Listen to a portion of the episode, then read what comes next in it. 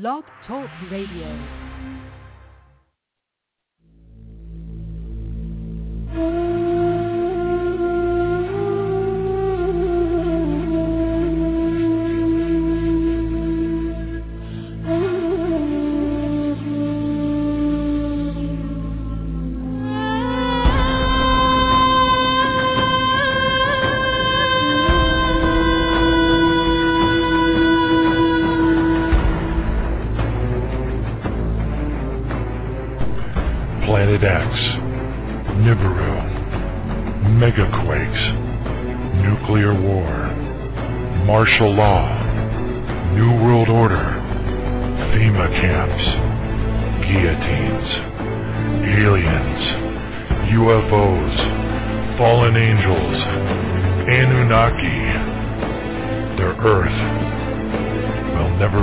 same again.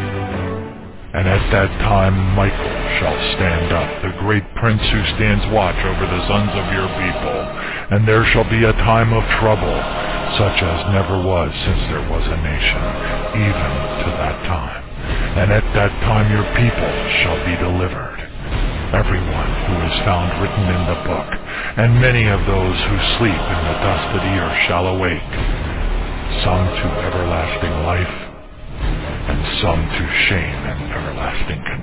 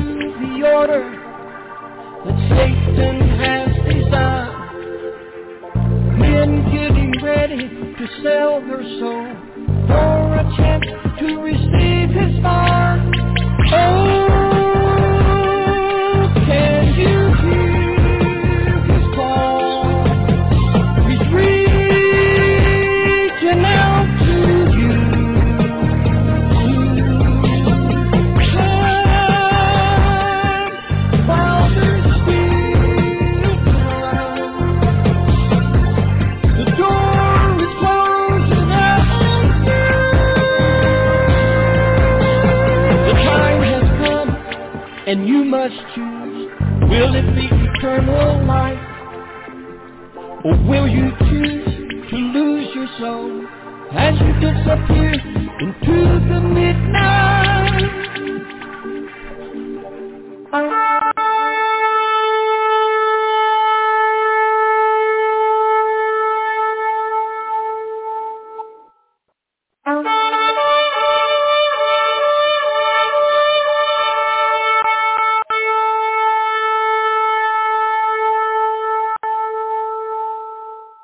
Heavenly Father, we praise you and we thank you for the days that we're in. We thank you for helping us to be, for, for helping us to hang in there as long as we have. For, you know, even though our journey was very, has been and historically and will probably continue to be very roller coastery and up and down and up and down and up and down with all kinds of rapture bubbles and exciting moments and people making commentaries and predictions about when World War III is going to begin and all the, and all just all sorts of things. Father, we just praise you for keeping our hearts and our minds on a steady course and helping us to be able to run a race that to some of us feel is almost like an eternal race. And it, it just seems to never have an end. And every and, it, and what's really hard, and Father, you know more than any, and you're, you're controlling all these things, is the slowness, the death by 10,000 cuts that comes along with the um, very, very difficult challenge of carrying the heavy burden of understanding that which is about to come upon the earth and in the midst of that which is already happening. As we're surrounded by fellow brothers and sisters and even unbelievers that are predicting a return to normalcy, uh, having no understanding understanding whatsoever that the things that we're experiencing are uh, biblical and are under your full control. And um, we praise you for helping us to understand these things. It definitely makes it a lot easier if there is a such thing, a little bit easier, a teensy bit easier to be able to endure the roller coastery ride that is associated with this because we go through periods of joy and happiness uh, for all sorts of different reasons and we all have different backgrounds and pasts and things that we believe and some of us have children and we have, you know, deep down inside we have subconscious wishes that they would have a normal life but yet we, you know, when we really think about it, it doesn't seem very likely at all. As a matter of fact, we seem to have clearly passed, I believe more than anything in the whole world, that we have clearly passed a biblical precipice uh, whereby there is no point of return, which we knew that at some point, at least following, you know, a percentage of the A-list prophets over the years, that those predictions were made, my goodness, back in 2012, 2013, 20, you know, and, and, and look at where we are now and how many years have gone by. Praise God. And we thank you, Father, for your mercy endures forever. We pray in, in accordance with your loving kindness and your in the multitude of your tender mercies, as David put it in Psalm 51. We pray that you will continue to forgive us of our sins as we forgive those who sin against us. We pray, Father, in the name of Jesus, that you will continue to anoint us in a special way that will give us extra strength, extra health, and the things that we need to be able to endure the days that we have ahead in a graceful manner like Jesus, uh, being remaining calm while the seas are roaring all around us. And this and and no one better than you, Lord Jesus, understands what it is that we're going through and what it is that we are about to go through. Certainly, because uh, uh, you know many of us have come to the conclusion that the Bible is a humongous understatement. So therefore, Father, we anticipate things to get very, very bumpy. We ask you for a special anointing. We ask you, Lord God, for divine protection. Your holy fire around us, our loved ones. Uh, teach us spiritual warfare prayers. Help us to to be able to get better in our spiritual warfare prayers because we need it, and if we don't have it, we're going to take beatings that we shouldn't ought to have have had to take, but we didn't, maybe some people didn't know any better. And Father, we just pray that all these things will be showered down upon us uh, as uh, just like Elisha got, you know, that double portion anointing. We're asking you for, for something very similar to that for us, each of us, uh, on all aspects of our walk. All aspects of our walk, getting up earlier, spending more time in the secret place of the Most High, uh, doing a better job of reflecting on our behaviors and, and confessing out loud of the sins that we've committed on, on a daily basis, even those of which we are unaware of. And Father, we just pray in the name of Jesus that your holy hand will be upon each of us. And Lord Jesus, that you will continue to pray with us, that the cloud of witnesses will continue to pray for us because we need all that we can get. And the vast majority of our fellow brothers and sisters on this earth are absolutely clueless. And we need it, Father. We need to be praying for one another. We need to be praying for the lost. And we need your help to be able to do that. Therefore, that the Father may be glorified in the Son. We beseech you, Lord God, our Father, our merciful Father, our Abba Father. And we pray in Jesus' name for that anointing, that that that boost that we all need uh, to uh, not only to be able to easily or more easily deal with the things that are happening around us today, but also to prepare us supernaturally, spiritually, uh, our body, soul, spirit, flesh, and heart in all manner, uh, that we are utterly prepared and at the ready to be able to serve you in the greatest capacity that uh, that could ever have been written in our books before there was time. Psalm 139, verse 16. Praise your name. Thank you, Father praise you for it. Lord Jesus, we give you all the praise. I thank you, Father, for uh, uh, for um, uh, 1 Thessalonians chapter 5, verses uh, 16 to 18. Rejoice always. Pray without ceasing. Give thanks in all circumstances, even the rotten ones. For this is the will of God in Christ Jesus for you. Hallelujah. Let us all learn to praise our way through the storm because there's a dark dark, darker, darker, darker cloud on the horizon every day we wake up if we're awake and aware and we give you all the glory, honor, and praise because we, even though it can be very challenging, we praise you, Father, that we were so blessed to be awake and aware. And we praise you because we believe that you are going to help us every step of the way. And Jesus, we need those prayers. Hallelujah. Thank you, Father. In Jesus' name we pray. Amen.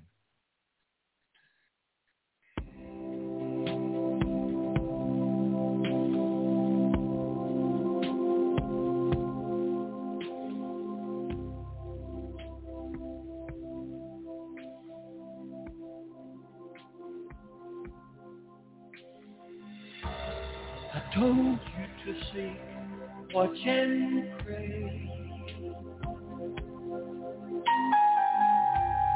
For I would come for you one day. I gave you my word so you would know. The time I'd come and take you home. It's time for you to look up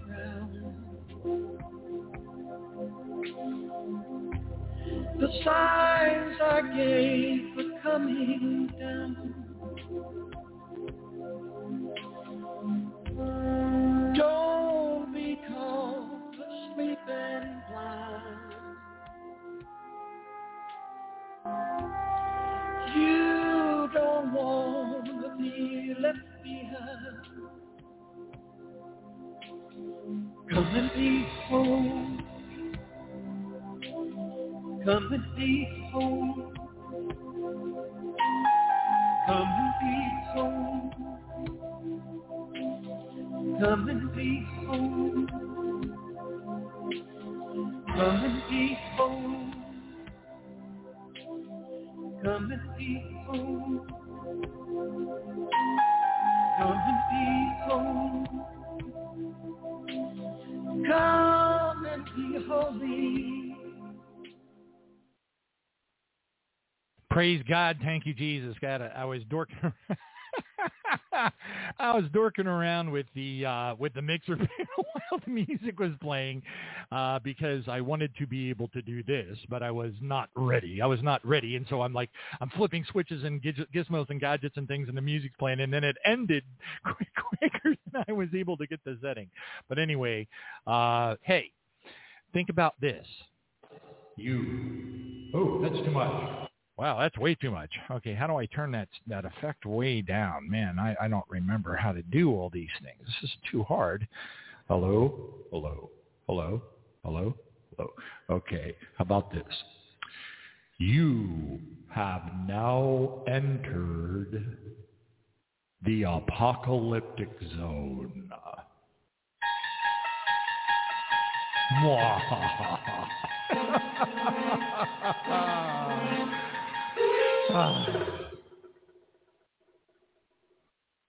the apocalyptic zone. Anyway, I have to have a little bit of fun. You got to smile once in a while, you know. And there's enough roller coastery, weird, apocalyptic things going on out there. Once again, uh, the amount of apocalyptic news that I had to go through today um, was uh, staggering. and it, you know, and once in a while you get a little break, you know. Uh, and when, what I mean from from a break, what I what, what I me me me in this particular case, just me. What I mean about a break is that there are rare times, uh, it doesn't happen often, where I'll start to prepare for a program. And when I say prepare, I don't, I never prepare any kinds of Bible teaching, preaching things like a lot of people do. And then just, not that there's anything wrong with that. Uh, the kind of stuff that Terri Hill does requires a lot of preparation and and a lot of prayer, and, and it's fantastic stuff. We love it, and um uh you know, but the, but the, you know there are everybody's different. Everybody has their own different anointings from the Lord. Uh, we all I just find it so fascinating. The parable of the talents and rewards is actually talking about money. The talent talent is a type of you know uh, uh I guess money from back during that time, uh, and um and but but it, the word talent in English Basically means, you know, like, hey, I can sing, ha ha ha ha ha, ha that kind of thing. And um, you know, and it's just fascinating because it's our talents, our our English word talents that um, that we can use to serve the Lord with. And we all have them, but a lot of times we don't really recognize them as gifts from God. We just say, "Well, I used to sing in the choir, whatever." But they, but they are they are our gifts from God. As a matter of fact, we have a lot more gifts from the Lord. I'm not talking about you know you know specific Holy Spirit, you know the nine gifts of the Holy Spirit mentioned in First Corinthians uh, chapter 12. I'm not I'm not specifically referring to those, but I'm talking about all kinds of gifting from our Father uh, that that uh, especially as we grow in our sanctification, more and more, you know, not always, not for everybody, because a lot of people, you know, are much much more comfortable uh, sitting still. Um, I, you know, I don't think that's the ideal way for a person who loves the Lord with all their heart and mind and soul to act. Um, you know, they should be, we should all be hungry to grow and learn and explore and, uh, you know, wonder about uh, the mysteries of everything. Uh, you know, I, you know, I don't know why but for some reason, the Lord made it my ministry, my, a big, big part. Now, it's not 100% of it, and we all know that. Anybody who listens to this program, at even a little bit, knows it. Um, but a big, big, big part of what the Lord has essentially told me and led me to do uh, is to I you know, uh, you can't explain it. Why does a person like purple Kool-Aid or, you know, grape Kool-Aid? Why does a person, why does one person like grapefruit and another person hates grapefruit? You know, it's one of those things, right? Well, in my world, for some reason, as I, the more I started to read the Bible, the more I started to get it. The, the Lord kept on putting these people in my life that were, I mean, it was, it, you could say, well, hey, Johnny, it was just a coincidence hey Johnny, it was just a coincidence that you you know that you stumbled across Jonathan Kleck when you did. Hey Johnny, you know, and and and again, none of us agree one thousand percent with any. That would be insane. It would be absolutely crazy. You would literally have to be some kind of a hybrid uh, clone creature to one to, you know to agree to agree with every single thing that every other person that you know or even anybody really take pick any human being on the face of the earth they can they can be anointed. They can be have the baptism of the Holy Spirit, speak in tongues, the whole deal. Take a pick. Take your choose your pick and see if you guys agree on 100% of everything. Because if you do, you're some kind of a strange hybrid. That's all I can say. That is some weird stuff. Now, maybe if you're an actual twin, okay, that might. But I think even twins have noteworthy differences, uh, you know, at least from what I've heard. I've, I've never actually been in the presence of twins, but I've heard that twins have differences about themselves that their parents are able to pick up on very quickly. So the, playing that switcheroo game that you see might work for people who don't know you very well, but your parents, evidently their parents are able to pick up on the nuances, there's slight differences in the personalities of actual twins, which is very interesting. But anyway, um, uh, praise God. Oh, oh, oh, and I and so why did I why did I segue into this whole mystery thing? And, and the Lord, so I got to this place in my walk where because the Lord kept throwing literally throwing right in front of me. I mean, there were supernatural, like there, I wrote an article called um, uh, the the um, botnet coincidence.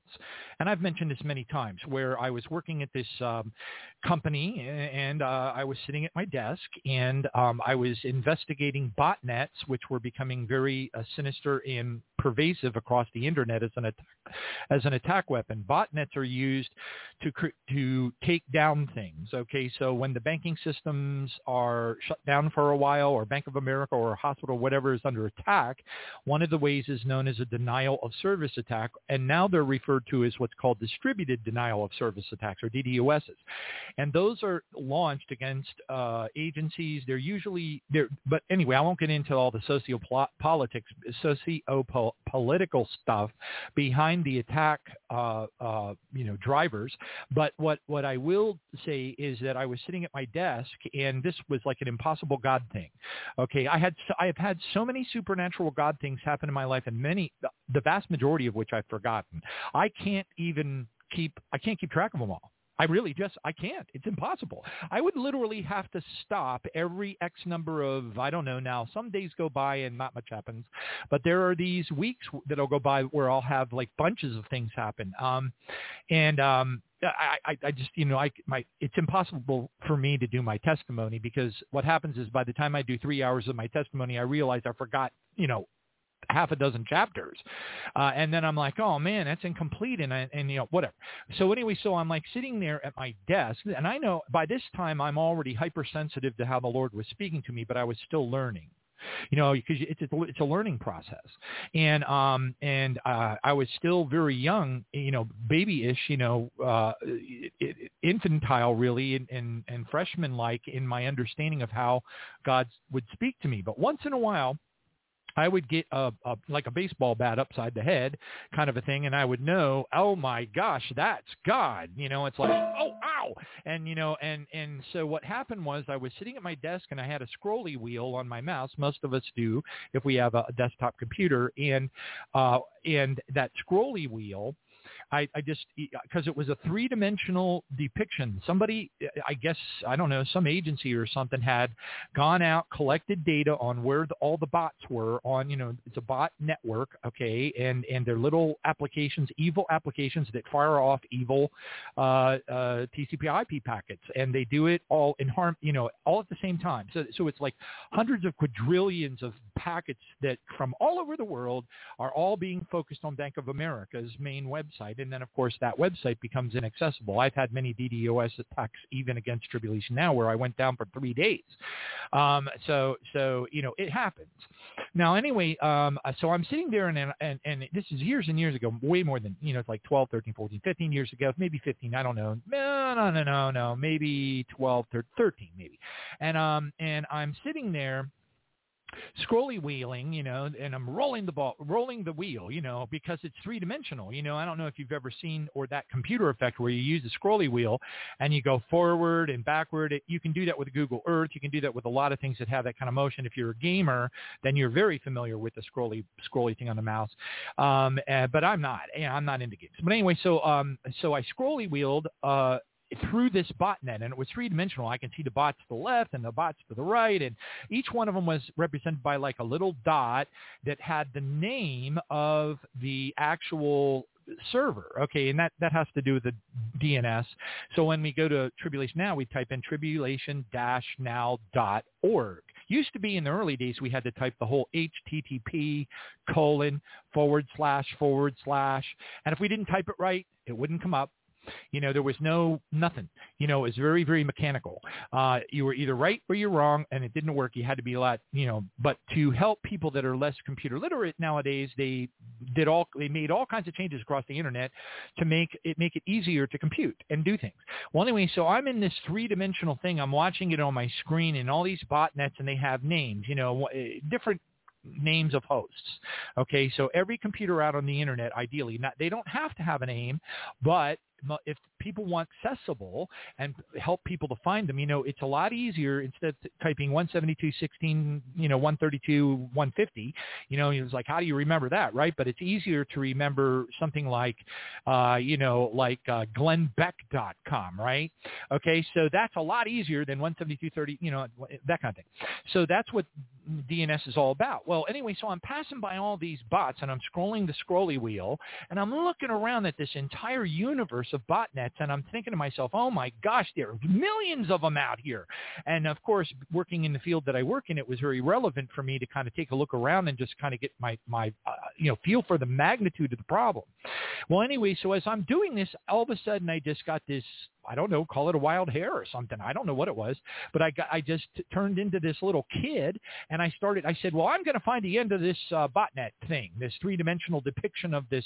And I'm talking about millions. I, I, I mean, I assume it was millions. I don't know if it, maybe it was tens of thousands. I don't know. It, it seemed to be millions, but it, it but anyway, I'm scrolly wheeling as fast as I can. I got to went faster and faster and faster and faster, forward, forward, forward, forward. And I'm watching thousands upon thousands upon thousands upon thousands upon thousands upon thousands of these little botnet things with various names like glennbeck.com and theblaze.com. And, you know, know, it wasn't those. I'm not picking on them, but it was just names of different servers that are that were out there that were infected by botnets. And I'm scrolling, scrolling, scrolling, and I'm like, I'm going to get to the end of this no matter what. And I'm sitting there scrolling as fast as I can, scrolling as fast as I can. I, I probably was scrolling, I kid you not, probably for about eight solid minutes straight. And I'm scrolling, scrolling, scrolling, scrolling, and watching them fly by me, fly by me. And I'm scrolling, scrolling. I'm like, I'm going to get to the end. I'm going to find out where the very, very end of, of all these three-dimensional botnet represent, you know, this, this thing is. And I and, and then I hit the end. Boom. And I looked up and I said, I wonder what the name of that host is.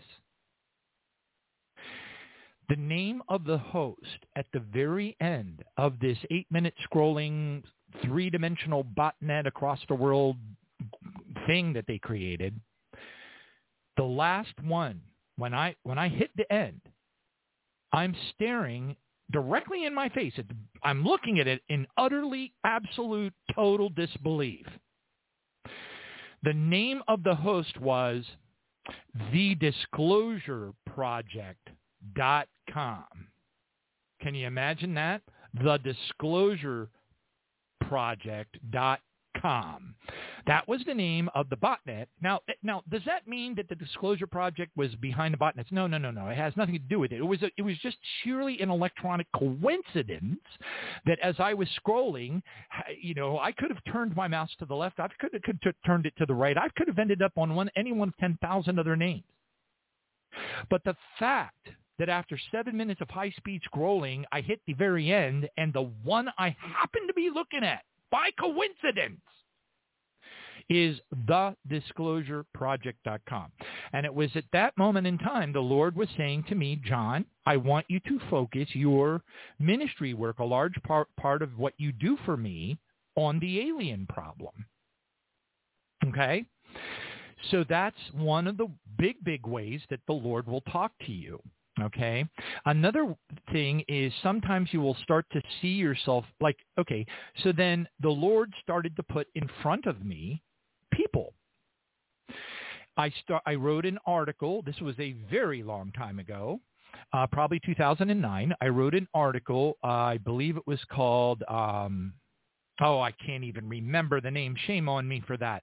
Uh, but it was something like, um, you know, God's time travel, uh, you know, aliens, uh, you know, it had like a, a, you know, just a whole bunch of different, very controversial, very advanced um, topics kind of woven into one big article title. I forget, I forget what the, it was so long ago. Well, Steve Quayle saw it and he loved the article and he wanted to use a lot of the material that was in the article as multiple pages. Nowadays, nobody will read articles. You can, if you do articles on your website and it's like two or three pages long, nobody's going to read it. I mean, you'll, you'll have a few people that'll go by and, but, but people are just so media driven right now. That's why all the websites have these gigantic photographs on them and then like one little blurb down below it you know, if there's any real meat in the article, very few humans on Earth anymore will take the time to read them. But back in 2009, it was different, and I would write three, four, five, six, seven, eight, nine, ten page articles on particular subjects. And in this case, I was covering, you know, news of mysteries, you know, aliens, aliens, demons, time travel, and God, I think is what I called it. And Steve Quayle got a hold of it, and he called me on the phone and um and was talking to me about you know hey can, is it okay i'm i'm asking for verbal permission uh to use the content in your article in some of my books and I said, yeah, absolutely, go ahead. And then he sent me like a big box of free of his books for free, just as a thank you. Um, but I, you know, I see anything that comes if you consider anything that comes from the Lord belongs to the body of Jesus Christ, even if the body of Jesus Christ doesn't want to hear it, Okay, that's okay. But we have a duty um, as part of the body of Christ that when we are given, no matter how esoteric, like, can you imagine how David Doetry felt back in 1996 to have prayed for probably over 20 years, and finally the Lord gave him a massive, incredible vision of the rapture. That's all he prayed about was, well, Father, show me the rapture. Father, show me a vision of the rapture. Father, show me a vision of the rapture. He was the perfect example of the persistent widow in Luke 18, this guy. And um, he lives just an hour, hour South, and we've had him on the program a couple of times already. So there's probably some old shows that we can go back and pull up as uh, best of shows with David Doetry, you know, which would be great, really great idea. So, Sister Nancy, Sister Nancy, I hope you're out there. Please remind me to do a best of with David Doetry.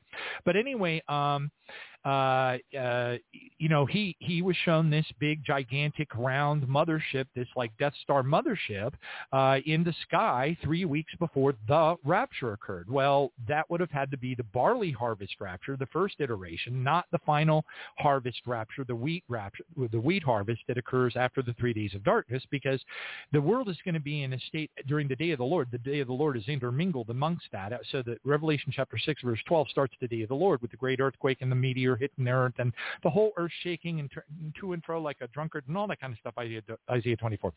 So what happens is at that point in time, everything changes because everything's going to go dark because the world is, is, is going into the great tribulation. So you have the day of the Lord and then you have, you know, the day of his wrath has come and who is able to stand, Revelation 6, 17, and then you go into the great tribulation, which is 3.5 years long. Times, times, half a time, 42 weeks, that kind of thing. All right. So anyway, so, um, and none of us better be here for that if you're a grape, I feel sorry for you because God is going to be crushing the grapes and refining them to bring them home. And uh, I don't want to be crushed that much. I don't know about you. I'm, I'm kind of a wimp, you know. My, even my mom used to think I was a wimp. I, I, you know, just just to give you an idea of how much of a wimp I was uh, as a little kid. You know, if I stubbed my foot, you know, I, evidently there were a lot of Johnnies in, in my neighborhood, and this was back in the days when you would, as a kid, you would, you know, six, you know, six, seven year old kid, you would um, very much like that movie A Christmas Story. That's that's when I grew up. Okay. Now, granted, that was set I think in the late 40s or whatnot, or maybe the 50s. But but but but I was I grew up in the 60s, and the times were not that different. And as a mom, um, your mother would give you say go out and play, and then you would just go get with your friends and of course it was just automatic and it was almost like on a daily basis and you would just go get your friends and you'd break a stick uh, you know a twig off of a tree and that would become your your gun and you'd play cowboys and indians and run through the neighborhood and you'd be out you know for four or five hours at a time. Well evidently in my neighborhood which was you know uh runyon road in hummelstown pennsylvania in my neighborhood there were a lot of johns evidently little kids named john. So my mom in order she couldn't go out and go johnny because if she did that, she ended up with 15 Johnny standing on the end, end, end of the driveway. So she decided to give me a nickname, and it was Chipper. So that was my nickname. So, but I was, I, you know, I was just one of my things. I was just a crybaby, I guess. Was if I would stub my foot, you know, because you back then you, you know, barefoot all the time, barefoot, barefoot, the whole summer long, barefoot, and um, you'd run through the streets. You know, I mean, it was just a different time, and kids run free, and you didn't, you know, you didn't have all this weird, creepy, satanic, weird stuff that you got today. You know what I mean? Well, anyway, so um, uh, and if I stubbed my toe, so much as stubbed my toe, and there was a sign of the tiniest little bit of blood, boy, I'd go running to my mom, screaming bloody murder that I was going to die. I was going to die, die, die, die.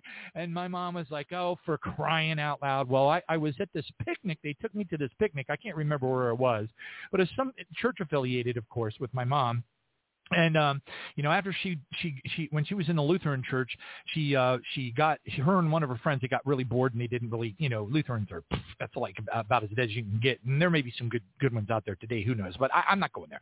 But at the time if you were a lutheran you were pretty much utterly dead in christ and anyway, so um, and that's where we were going. We didn't, you know, we didn't really know any better. And um, uh, you know, and my mom got a grimoire, and they were doing hocus pocus dominokus, her and her friend, and they actually moved chairs across the kitchen. Well, they didn't move them; demons did. And it scared the heck out of my mom so bad that she grabbed me by the short hairs, threw me in the back of the car, which was a old Studebaker, and um, uh, uh, no, it was a green Buick because I remember my grandfather gave it to my. Well, anyway, long story. But um, in our in our my our um, we had a, a, a poodle big full-size standard poodle that would uh, break free of its tra- chains in the backyard. Uh, and uh, I hated it, though my parents would keep a dog out. But anyway, uh, and the and the poodle would would run uh, after the car. So we became, you know, the whole town knew us as those weird people. They knew us anyway because my dad was a school teacher and blah blah blah blah blah. But th- this do- this dog would run behind the car. I mean, we would go down the whole main street of Hummelstown, Pennsylvania, and there's this standard poodle, uh, you know, running at 40 miles an hour uh, right behind our car, right? And so the whole neighborhood knew it. So anyway, I don't know how I got on that tangent, but the point is uh, uh, the the um, you know my crybaby ishness. Uh, we go to this picnic. I'm I'm swinging on a swing. There was this little girl named Rosie who is the daughter of a of, of a preacher, and uh, you know, and I had a crush on her. And of course, I'm six years old. You know what do I know? And I, and I'm I'm swinging real high and I, real high because I want to impress Rosie. And I like wave my hand over. Uh, hey hey. Well, now I'm swinging really high with only one hand on the swing and I go right up into the air like you know one of those uh, Cirque du Soleil people.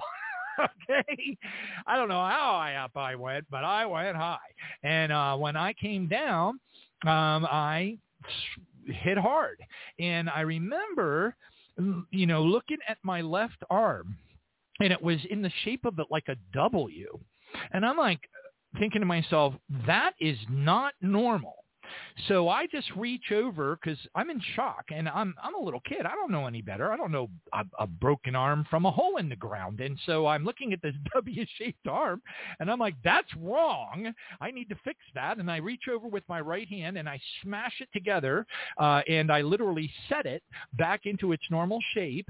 And then I grabbed it and I ran across, uh, you know, the, the, the grounds and I went over to my mom and dad who were sitting at the picnic table, whatever, eating their food. And I said, Mom, Mom, I broke my arm. I broke my arm. And my mom goes, yeah, sure you did. Go sit in the back of the car and we'll be over there shortly. And I'm like, oh. and I went back and got into the car and I laid in the back of the car and I cried. And I cried and I cried and I cried and I cried and I cried for about 90 minutes to two hours while my mom and dad finished their barbecue and their fun with the church people. So anyway, um, then uh, they took me, and uh, it was, I even remember the name of the doctor. His name was Dr. Sherman. Came out of the uh, X-ray area or whatnot at the at the uh, Harrisburg Hospital where they took me, and uh, they and he said, "Oh yeah, it's broken for sure in two places. Clean breaks." And my mom and dad, I remember the look, they were like so shocked and felt so guilty and bad because they told me to go sit in the back of the car for hours. But anyway, um, the reason why that's relevant is because um, all these uniquenesses. So I, I, I figured that the Lord knows that I don't think, you know, given my constitution, that I there's I, I just wouldn't make it in the Great Tribulation. I'd be I would just crumple. I don't think I could endure. That's going to take a special, really special group of tribulation saints to be able to endure what's going to be happening during the Great Tribulation because it's going to be so horrible that words cannot even begin to, words can't describe. I mean, really, they can't. So anyway, um, uh, you know, but one of the idiosyncrasies of my walk, oh gosh, if I could, I could write a book. But anyway, one of them, other than the Disclosure Project supernatural event that occurred, and there's I have so many of them. It's on, but was this thing where God would keep putting people in front of me.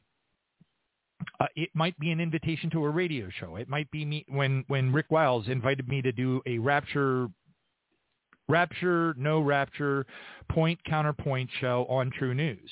Now, of course, he Rick was intending to you know take me down. That's what he was planning on doing. Uh, you know, and so, and because uh, he's a, a no rapture guy, and so he brought his best no rapture guy on the program to be the point, the counterpoint. So, and then he invited me on the show to use his best no rapture guy to take me down. That was the intent. I don't know that he there was malice necessarily, but probably. Um, but anyway, praise Jesus, I was able to go on there. I was so nervous, and um, and uh, and uh, you know, eat his lunch and pop the bag, which of course meant that the radio show is probably nowhere to be found on the entire internet. Now I'm sure I'm sure I have a downloaded copy somewhere on my local computer. Um, but anyway, uh, uh, but you know that was a supernatural experience. I mean, what are the odds that some yo-yo from Blog Talk Radio. You know, so I had the conversation with Steve Quayle. Then I meet Dr. Jerry Lee. Oh man, that's that was a trip. Uh, and meeting Dr. Jerry Lee was another extremely supernatural event to the point where I just about lost it. I needed like a box of Depends to be able to pull myself through the, the evening uh, because he called me on my phone. I don't even remember giving him my phone number. So I'm like, how is this possible? that some guy from Alberta, Canada, you know, and then he calls me and I don't even know who he is. And then when I figure out who he is and what he believes, I'm like, this is impossible. This is not humanly possible. And what, so anyway, long story short, why am I talking about all this? Because as part of these supernatural coincidences that the Lord shoved in my face. In some cases, he shoved them in my face. In some cases, they were subtle, but they were always so supernatural that I knew it was God. And one of those things was also hunting mysteries. I be, I fell in love with the Bible, and I fell in, but I especially I especially fell in love with mysteries. If it was because, because here's the thing, I'm already writing. The Lord's already told me to deal with the alien problem, which right off the bat, I mean, like I said, David Doetry, 1996. Can you imagine? He's shown in 1996 that a giant round spherical spaceship will be in the sky three weeks before the rapture. Who's he going to tell without everybody thinking he's a complete whack job, a nutbag? Okay, so he and he admits it. He admits it. He had to carry it. Eh, eh, eh, you know, no one would listen to him. And like I've mentioned before, it wasn't until John Tng on Five Doves put it up in somewhere around 2003, 2004, and then eventually I got a hold of it and then asked him to come on the show. But the point, because the Lord showed me, and I didn't even believe in UFOs. You know, I was just one of those weird people that, you know, I kind of acknowledged that there was something going on. I was more apt to believe along the same lines as Chuck Missler did, which was unfortunately it was inaccurate, but it was at least a start. Praise Jesus, where he went forward with this other guy and they started to talk about them, and and and he basically his his posit, his hypothesis was that they were demonic and that they were interdimensional. So they were moving; these spaceships were moving from the demonic realm into our realm. So they were demons inside of what appeared to be spaceships, which is inaccurate. That is not correct. Um, but you know, I I had to go on this you know 11 approaching 12 year journey to learn the things of the Lord. And, and as you learn, it's iterative. So if, if you are in a place where you believe 1 Corinthians 8, 2, if anyone thinks they know anything, they know nothing yet as they ought to know. If you live based upon this notion that you don't know diddly, even when you know a lot more than you did yet last last night versus the week before versus the year before the year before the year before the year before the year before the year before the year before. It's iterative and you keep on growing but you have to you can never stop. If you ever get to a point where you stop learning then you have a problem Oh my gosh! And look at the time. Um, but but so the so the mystery thing. Then I got hungry. I just couldn't. I could not control myself because what happened was the Lord started connecting dots between the aliens and the Sumerians and the Bible, and it all started coming together. And I was like, and the more I learned, the more amazing it became. And the more, and then I, I would I refused to stop. I even knew that there were holy watchers because the Bible says there are holy watchers, Daniel two forty three.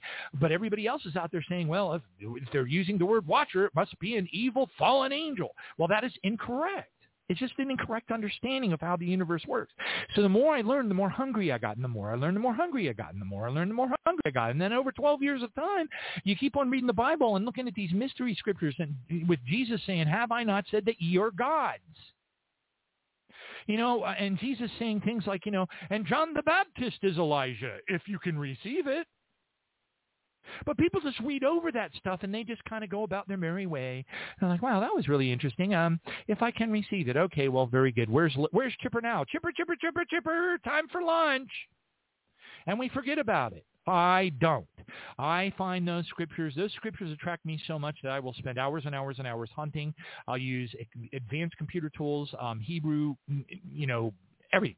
And um, but anyway, um, so I brought all this up and uh, to lead you if you feel so led. Uh, and I'll probably publish it as a separate radio show entitled The Mystery of Our Existence. But what I did was I appended that title into the prayer vigil show title. So now the prayer vigil shows says prayer vigil and communion service bracket mystery of our existence. But what I, I don't know why maybe we're running out of time. I don't know. But something came over me on Friday night and I just it just exploded out of me. And I talked all about our, you know, uh, with tons of Bible scriptures for people to look up on their own. Uh, you know, just, it was just this, I don't know what to call it. It just God overwhelmed me, and I just started talking about every little thing that I and I and I crushed it all in to essentially the first two and a half hours, you know, give or take, of the prayer vigil radio show, and it covered a lot, a ton of material. As a matter of fact, I would even I would say if I take off the, the prayer part in the very beginning and the and the prayer and communion part uh, and spiritual warfare prayers on the very end, if I take those off, that show would stand alone as a show that would be entitled "The Mystery of Our Existence." Okay, and it is highly biblical. It makes a lot of of sense. Uh, you know, there's a lot of common sense in it, uh, a lot of testimony in it, and it, it, it uh, you will be very, very blessed to, to go and listen. And you will probably think I'm a raving lunatic. You will probably initially not believe a lot of it, uh, and uh, and then and then what will happen if we're still here on the earth long enough is someday you will write me an email at jbaptist777 at gmail.com, and you will um, you'll say to me. Well, when I first listened to that radio show a year ago, I thought you were a raving lunatic, and um, and now I know that what you were talking about is true, and I just wanted to say thank you. God bless you. I get more of those emails than it's just amazing. The number of them is just astonishing. As a matter of fact, once I finished that that particular program, uh, uh, I got a uh, uh, communication, an email communication from a guy who had been to uh, Charis Bible College, I think he said, and uh, some other places. And he was he he asked a question, um, you know, because part of it talks about you know no no third Solomon's temple, right? You know, I'm not saying that they're not going to build a third Solomon's temple during the Great Tribulation, but it ain't going to happen before Jesus comes. That's for sure. I mean, for for the rapture part, okay. For and and he said, well, what about chapter 11 of, of Revelation? And I said to him, okay, so I'm going to read this to you because this is very material and important, and uh, doggone it, it's going to oh, I'm going to have a terrible time getting through the news and I'm running out of time. Oh, Lordy, Lordy, Jesus, hallelujah. But anyway, since I went down this journey, I'm going to go ahead and share this with you. And Terri's so sweet. She'll, she'll hang in there for me. Um, because the world's falling apart and how do you get all this information out and we're running out of time so i've got to get information out i've got to when the lord shares something with you you are compelled your whole body, soul, spirit, flesh, and heart just go, they catch on fire. Holy fire overwhelms you, and you've got to share it. You've got to share it. And it just overwhelmed me on on Friday. Well, I had this person write me and said, well, what about, because I was saying it's the temple body. It's the temple body. The abomination of desolation standing in the holy place is Satan incarnating into a human okay eh, eh, it's the temple body and, and this person asked me about revelation 11 and, and how it talks about the you know measure the temple measure this measure that and and this is what i said The problem with pointing to Revelation 11 as a single passage that overrides everything that God, that's Jesus, told us is that Revelation has certain parts that are all metaphor. and seen in a vision state through John. Revelation 11 is metaphorical. We ought to intellectually and spiritually know this. Obviously, two human beings are not going to stand on a street corner in Tel Aviv shooting fire out of their mouths for 3.5 years. That's ridiculous. Therefore, it is a metaphor. The entire notion or lie from Satan that it's okay to use earthly weapons for self-defense, which it is not, comes from that same man-invented, awfully sad notion that you can cherry pick a single verse about getting two swords for 13 men and somehow justify violence. Proves and, and telling people that it proves that the apostles carried swords, which is a lie, is horrifically sinful and satanic way to twist God's words to our fleshy, itchy ears' desires instead of truly being like Jesus was and carry our crosses to our earthly deaths as he did. It is never, ever proper biblical exegesis to take one verse to nullify many others which explicitly override the single verse that is obviously misunderstood. Our challenge is to see the prophetic meaning in the exception and therein lies the key to deeper understanding through only our Father's grace and wisdom, James 1.5. God bless you. I hope this was helpful. I love this quote from Mark Twain. Whenever you find yourself on the side of the majority, it is time to pause and reflect. And by the way, while I'm sharing that, I got a really cool one from uh, uh, a really cool quote from uh, Alex Jones, and I I was like, wow, that is really a good quote, and I I I saved it, uh, and I'm going to share it with you tonight. Uh, real quick, I love to collect witticisms and map them back to the Bible. And Alex, I, Alex, you know, Alex Jones's notions about guns is unfortunate, like many Americans, and many of them will go to hell because of it. And I'm sorry about that, but that's just how it's going to turn out for him, and it makes me very sad. But anyway, um, it says, uh, and I hope I'm wrong, but I don't think I am. The scripture certainly doesn't bear witness to that. But anyway, uh, this is one of the things he said.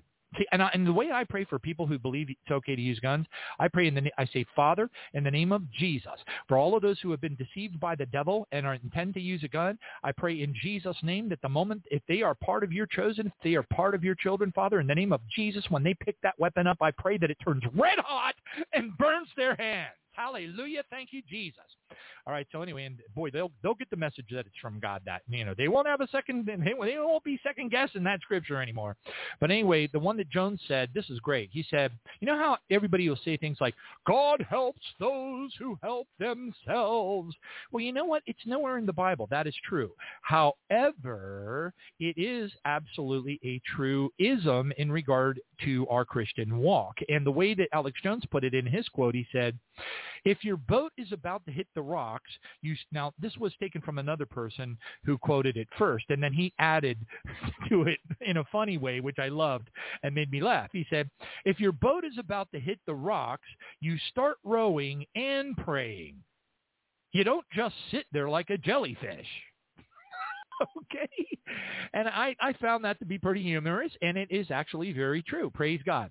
All right. So anyway, um, I'm way, way, way, way, way over time as usual. Kids, uh, you guys want to hear a joke or two? I know. It's just so much apocalyptic headlines. I don't have time, and I'm sorry. I love you guys. You guys are awesome. Thank you for joining the show. I know. Thank you for being a big part of the show. Patient said, Doctor, I feel like a dog. Doctor said, sit on the couch and we'll talk about it then. Patient said, I'm not allowed on the couch. Kids. Know, right? Feel like a dog. Oh, I'm not allowed on the couch. Oh, praise God. Listen to this. Doctor, do you drink a lot? Patient.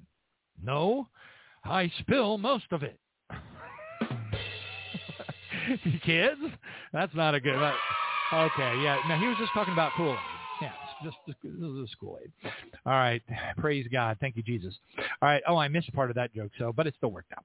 All right, one more. Doctor, I keep hearing a ringing sound. Then answer the phone. Kids? okay. I know, I know, I know. Here's one more. Patient says, Doctor, sometimes I feel like I'm invisible. The doctor said, Who said that?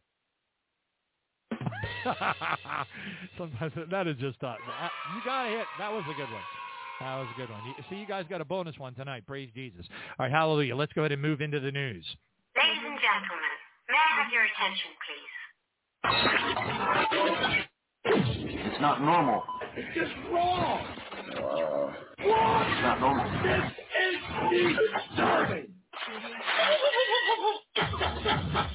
Game over.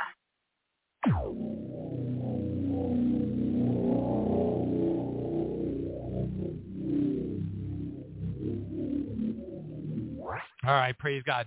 I have a Glenn Beck uh, thing I wanted to play for you, but I'm gonna uh, hold that off to the excuse me next show. Um, I had a uh, I was naughty. I kind of broke my diet today and had a. We have a, a, a sandwich shop in Tampa called Earl of Sandwich. E E A R L. Oh my gosh, their sandwiches are so good. Uh, but anyway, um, listen to this. I just want this I do want to share with you because it's not long and it's just unbelievable. What you are about to hear, and many people already know about this, and that's cool. Good. I'm glad. Um, uh, but Obama visited Denmark, and while he was visiting Denmark, he was uh, he came out of a building uh, with various people that he was visiting, dignitaries or whatnot, and he was getting into a car, a limousine. Okay, and as he was getting into the limousine, uh, he stopped and looked up with a big, goofy Antichrist smile on his face because there was a choir singing a praise song to Obama. Now, I had somebody say to me, well, that wasn't a praise song. They were just singing the Denmark national anthem or some weird thing like that. And I tried to explain to them, eh, the concept of praise doesn't have to be the fact that they gathered together and they sang for him was by its own definition praise. It doesn't matter what they were singing. They could have been singing, you know, uh, Boogie Nights from Heatwave. it don't matter. Okay, but I'm going to play this little ditty for you so that you kind of get a. This is creepy, and to me, it's wonderful because it's a confirmation that Obama, in fact, is the Antichrist, and people do worship him. All right, and I know this because I talk to people in Europe all the time. They're singing to Obama, folks.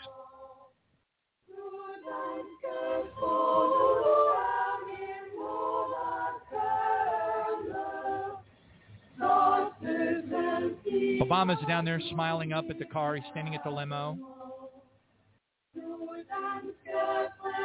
They're praising him. They're praising him. All right, now when you get your arms around that and you understand the Antichrist and the role of the Antichrist, that is a wow on a scale of 5,000. Oh, I'm, I'm sorry, scale of 1 to 10, it's a 5,000. But most people don't get it. And it's kind of sad. You know, it's one of those things where you share it on Facebook and nobody understands at all why you put it. You, you know, you say, wow, isn't this amazing? Because it's amazing on so many different dimensions. Not to mention that is probably one of the biggest confirmations we have gotten thus far of Obama being the Antichrist, other than the fact that he gave his inaugural speech in the Temple of Zeus inside the Broncos Stadium, which is right beside the most evil place on the earth, pretty much, the Denver airport and the Horse of the Apocalypse, and oh my gosh, and swastikas in the shape of, you know, their, their runways are in the shape of, I mean, it just keeps on going on and on. You could do a, a, a, a three-hour Obama is the Antichrist show, and you would not run out of material. But there's so many people that are just, they just, you know, well, there's, it's, it's frustrating. I mean, the Glenn Beck bit that I was going to play, Glenn Beck, he's like, he mentions like 50 different things that are going bad with the earth, the supply chain, how everything is breaking. He, he, he posits whether or not it can ever be recovered because of the deprecation level, the level of the de- impact of the, you know, the amount that it's deprecated. Anyway, the point is, and then he says, this is so frustrating. And I was thinking to myself, dude, amen. you know? uh, but I'll tell you, there's something else. I want to share this with you. Again, I know I played this for you before, but I'm going to play it for you again. It's a very short little ditty, but it's really, really important. Okay, hold on a second. Nope, didn't take. Here it comes. We all know, but still. This is our buddy Klaus, okay? You know how much we all love Klaus Schwab, right? okay. right? He's like Satan incarnate almost, but you know he's just a big Nazi meathead. But anyway, um, uh, the head of the World Economic Forum. I'm not going to get into all this, that. It's a global satanic crime syndicate. That's what it is. Is running the world. There's too many entities of darkness and agencies that are involved in it. It's way worse than most people can even begin to think, and um, it's sad, you know, to listen to pundits like Glenn Beck and Alex Jones and, and all of them, even though they're hitting the nail on the head, the problem that they don't, what they don't get is they don't get that this is the end. That's what they don't get. They don't get that we are already entered into the book of Revelation. We are deep into the Olivet Discourse right now. They don't get that. So they see us recovering. We're not going to. Now, I'm going to go ahead and play this just because it's very important for the next piece of information I'm going to share. Okay, so here we go. Klaus. Pay insufficient attention to the frightening scenario of a comprehensive cyber attack, which would bring to a complete halt to the power supply, transportation, hospital services, our society as a whole. the COVID-19 crisis would be seen in this respect as a small disturbance in comparison. Okay, okay. So this is how they these entities signal themselves. Now they don't always they can they can signal you know uh, 50 different threats, okay, and then they can cherry pick whichever one they want to. They don't always go with plan A, plan B, plan C. They can cherry pick. But I find it very fascinating that in concert with that statement that was uh, made quite a while ago, um, as a matter of fact, the posting of this on uh, YouTube uh, has a quarter of a million views and was November November the 15th of 20. 2020. Now then, so look at how much time has gone by since then. Now, next headline, directly related. Obama buys the Obamas, which is really uh, two men. How simple as that? It's two men, okay, Michael and uh, Barry Toro, who was born in the land of the Nubian pharaohs in Kenya with a mother who was working at a CIA front, okay, who doesn't like women at all and is really big into LGBT, LMNOP and all that. That's why they're shoving it in our face. So it's not, this isn't, there's no, it, this is, this is just basically taking the most satanic, evil, sickening, literally unbelievably words can't describe. I would have to use a colloquialism that would not be appropriate for a Christian to use, which sometimes I slip and use anyways. But anyway, the point is, um, uh, I would have to use one of those words to capture how sick and twisted and seething the evil is, and they're jamming it in our faces on purpose Okay, but I'm not going to get into that. That's a whole other radio show. But uh, but the Obamas, uh, Michael and Barry, bought a 2,500 gallon propane storage facility for their quote vacation home in uh, Martha's Vineyard, and um, it is a mammoth, mammoth mansion. Um, uh, now, why would they do that? Let's review, shall we? We all know, but still pay insufficient attention to the frightening scenario of a comprehensive cyber attack, which would bring to a complete halt to the power supply, transportation, hospital services, our society as a whole. The COVID-19 crisis would be seen in this respect as a small disturbance in comparison all right. All right. Praise God. Thank you, Jesus. All right. And I'm going to blow through a few more headlines. And also, Sister Terri, I know you're ha- holding on the phone because you're incredibly diligent and, and you don't miss a beat. And praise God for that. Hang in there for me. I want you, Terri, please, uh, if the Holy Spirit leads you, I would like very much if if if you can. I know your schedule's your schedule, but if you can and you feel led, uh, please go past the 9:30 mark and I'll go all the way up to 10 o'clock p.m. if you want to. That is East Coast time. That would be three back. That would be all the way to 7 p.m. Pacific time. Praise God. If you feel led. All right. But I'm, because I'm running behind on so much apocalyptic news and I think I'm just going to have to bite the bullet. I don't like that term, but I'm going to have to use it. Uh, and I'm going to have to bite the bullet and t- convert the radio shows back into three-hour radio shows and move the guest segments. So I have 90 minutes to do my part, 90 minutes for the guest, uh, because it's the two hours. It's just not it's not cutting the mustard. There's too much apocalyptic stuff going on. All right, praise God, thank you, Jesus. So let's head on into the news.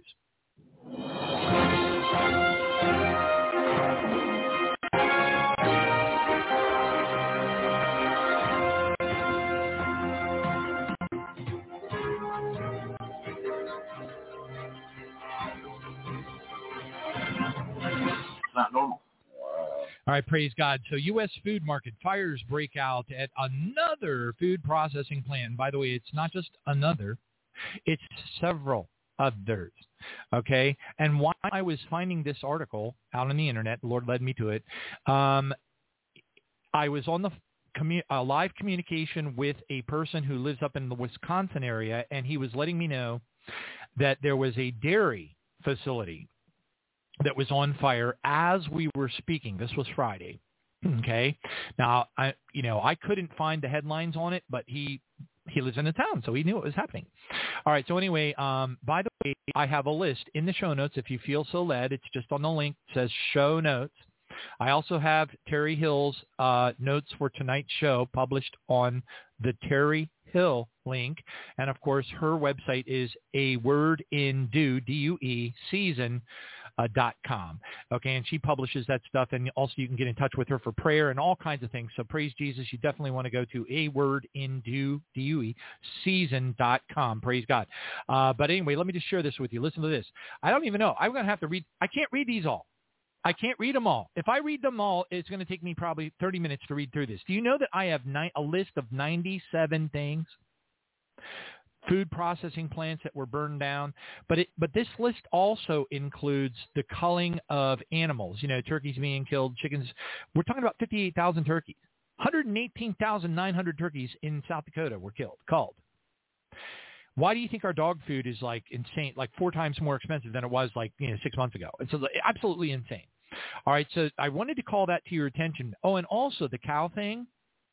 Now they're saying that the number of cows, it wasn't just the one Kansas farmer location that, that the cows died. Originally they said it was a thousand cows. It was this one farm in Kansas. However, uh, a, a person that lived there went over and talked to the farmer and, and you know, of course the, the news is saying it's a heat wave. It's a heat wave. Well, the farmer said this was no heat wave. So they poisoned them. I mean, it's as simple as that. You don't really have to think very hard about it. A UFO didn't come down and laser beam them all to death. They're killing the animals on purpose to starve us to death. That's exactly what they're doing. It's all part of this whole destroy the United States activity that, you know, and it makes absolute sense because it's 100% biblical. 100% biblical. Okay? You know, I used to always think it was a little bit weird that Jesus got on that donkey and rode it in uh, on, you know, what we call Palm Sunday and everything. And, um, uh, you know, eh, but the Bible, and I thought it was weird that the Bible would say that Jesus got on the donkey for the purpose of fulfilling a prophecy. It was almost like it was leading. Well, look at what's happening today. All the prophecies in the Holy Bible are happening and, and you know, some people might say, well, that's just a bunch of satanic people that are trying to cause the Great Tribulation to come early. That's not really God. And I'm like, whoopsie daisy. Do you really know who the Lord is? See daisy. Okay, enough said. All right, so next one up. Hallelujah. Here we go. Two-thirds of Americans say Biden inflation is eating through their savings accounts. all right, I, I'm just going to blow through these real fast. You can draw your own conclusions in some of them. All right, listen to this. Giant hedge fund goes Soros on Bank of Japan, bets billions of dollars that Japan and the MMT Bank will break. So now they're actually, the hedge fund, they're, they're betting. They're betting with what's called it, it's where the term hedging your bet came from. But there's a way that you can bet, you know, using stock market, you can bet that that a bank will fail. and um, and then of course the way that you place your your your your buys, uh, you'll make money off of their failure, and that's what's happening right now. All right, next one up. Hallelujah. All right, praise God. The Epoch Times reports a great night. Big exclamation point. Trump celebrates primary wins in Nevada, North Dakota, South Carolina. Now they're trying to put him in jail right now, so you know there's a lot of weird stuff going on right now. They're trying real hard with that fake, you know, January 6 nonsense. Um, so anyway, that that's just it's crazy what they're doing, and I don't even want to get into that because another that's another six-hour show. It really is. It's so unbelievable. But anyway, I just wanted to mention that because it, so far it appears that Donald Trump, if he recommends somebody, people are following along. Then that's that's a big, big sign. Okay, next headline up.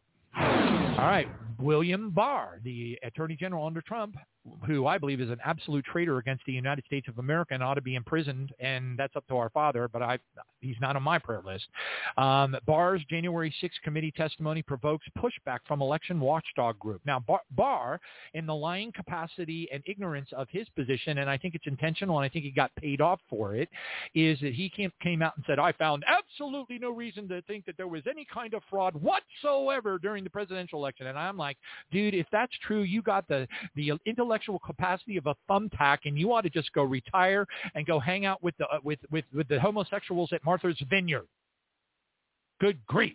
But anyway, what's really interesting is this particular article says that this um, this uh, watchdog committee or group believes that William Barr is absolutely wrong. And guess what they're pointing to? The movie 2000mules.com, the documentary, which is conclusive. I shared with you a little bit about that. And we have invited uh, Mr. D'Souza to join us on this program. It is a one in a bazillion chance that he would say yes. It went to a secretary. They're going to present it to him, and he will consider it. In the name of Jesus, Father, if it is your will, your will be done. Praise God. Next one up. Anti-vaccination advocate Simone Gold, who doesn't know the head of, uh, you know, the um, uh, the uh, uh, America's Frontline Doctors, um, she gets fired from her job. Uh, anyway, I'm not going to go through the whole Simone Gold story, but they put her in jail. Yeah, she made she she did an Alex Jones boo boo. She she took she didn't use her common sense and she took a megaphone into the Capitol complex during the false flag event, and so that gave them all they needed to toss her in jail for a while. So she's doing 60 days. At least it's only 60 days. Praise God for that. All right, next one up. Breitbart, lockdown forever. Health minister says that he may reintroduce forced mask wearing again. Pum, pum, pum. I wonder if I can sell seashells by the seashore and make enough money to pay my mortgage. Nah, then I won't be able to do my electric bill, and then I can't do the radio show, and then I can't pay Blog Talk Radio. Oh my goodness, it's just a big old domino. All right, next one up. Hallelujah. Kansas heat wave kills around 10,000 fat cattle. So remember, it started out as a thousand. Well, what happened? They started to find they got more reports and more reports and more reports and more reports from all over the place, and it turned out to be 10,000 cattle. It wasn't just the Kansas thing, and then um, they're all saying no, it's not heat. They're killing them. Now, how they're doing it, I've even seen articles out there. It's like you know, phased weaponry and plasma weapons, or that might be true because they can just fly drones in some cases over the top of herds of cattle and probably kill them with those types of devices. Uh, so anyway, um, but yeah, somebody you know on Twitter came forward and said that the farmer that he talked to, that was the original farmer, with, when they were you know saying it was three thousand, one thousand, and then it went to three thousand, now it's ten thousand, but the farmer came back out and said, no way, this was not heat. Okay, they're killing them on purpose, folks. Not because they have to, not because mad cow disease, none of that kind of stuff. They're just literally slaughtering them so that we starve. They're jamming the Great Tribulation down our throat. And it's way, way worse than we think it is. All right, praise God. Next one up. Belief in God. This is a report from a Gallup poll. Belief in God in the United States of America, Babylon, dips to an 81% new low. Did you hear that? Yeah. Next one up. Rising cost of living sparks massive protests. So now, if we don't have protests all over the world over a bazillion other topics, now we have worldwide protests in vast, in huge numbers uh, because of cost of living issues. Uh, Ecuador has massive ones that they're trying to control. Uh, now we got Ireland and the United Kingdom all people marching, in, excuse me, people marching in the streets. And that Sandwich of Earl or whatever is trying to say something to the audience, so I'm have to watch myself. All right, next one up. Uh, Ecuadorian president declares state of emergency on a five-day anti-government protest. Dun dun dun. And, and you know, if we know UK, Ireland, Ecuador, it's probably happening all over the place. And if France isn't protesting, then France isn't France. I mean, come on. France is, you know, a day of no protest in France is like a holiday. All right, praise God. Thank you, Jesus. Anyway, next one up. Dead little blue penguins keep washing ashore in New Zealand. Experts say it's climate change uh, may be to blame. And I'm like, uh, okay, so finally everybody's, they woke up, it's climate change, but they still avoid the topic Planet X. No surprise there. Anyway, if they, if they look, folks, the way in the state, the state that the Earth is in right now, if anyone of, if they literally release the information about aliens and Planet X right now, this entire everybody would just go into the streets and start killing each other. I mean, we're not dealing with especially intellectually capable people out there. It is a very dangerous world that we live in. All right, next one up. Australia's energy crisis worsens as governments ask people to keep the lights off to avert blackouts. By the way, that's coming our way. Everybody's talking about it. Everybody's talking about it. Everybody's going to blame it on energy, whatever. I think it's going to be cyber attacks, and I think it's going to be much more massive than people think. All right, next one up. Hallelujah. We are, we are teeter- teetering on the edge. Food shortages, worries mount as Pennsylvania farmers are crushed by record diesel prices. You don't think about that, do you, huh? How much it costs to run a tractor? The upper doodles. It's everything. It's just a big dom. Imagine, imagine a whole thing of bright red apocalyptic dominoes set on fire, and somebody's just pushed them down. You know his name is Yahweh. Except I don't think it's a pronounceable name. Uh, I, Chuck Missler used to crack me up with how he would try to pronounce it. It's kind of like trying to pronounce, you know, somebody's name in Iceland. You know, yeah. Have you ever seen that where they have like seventy-five consonants, right?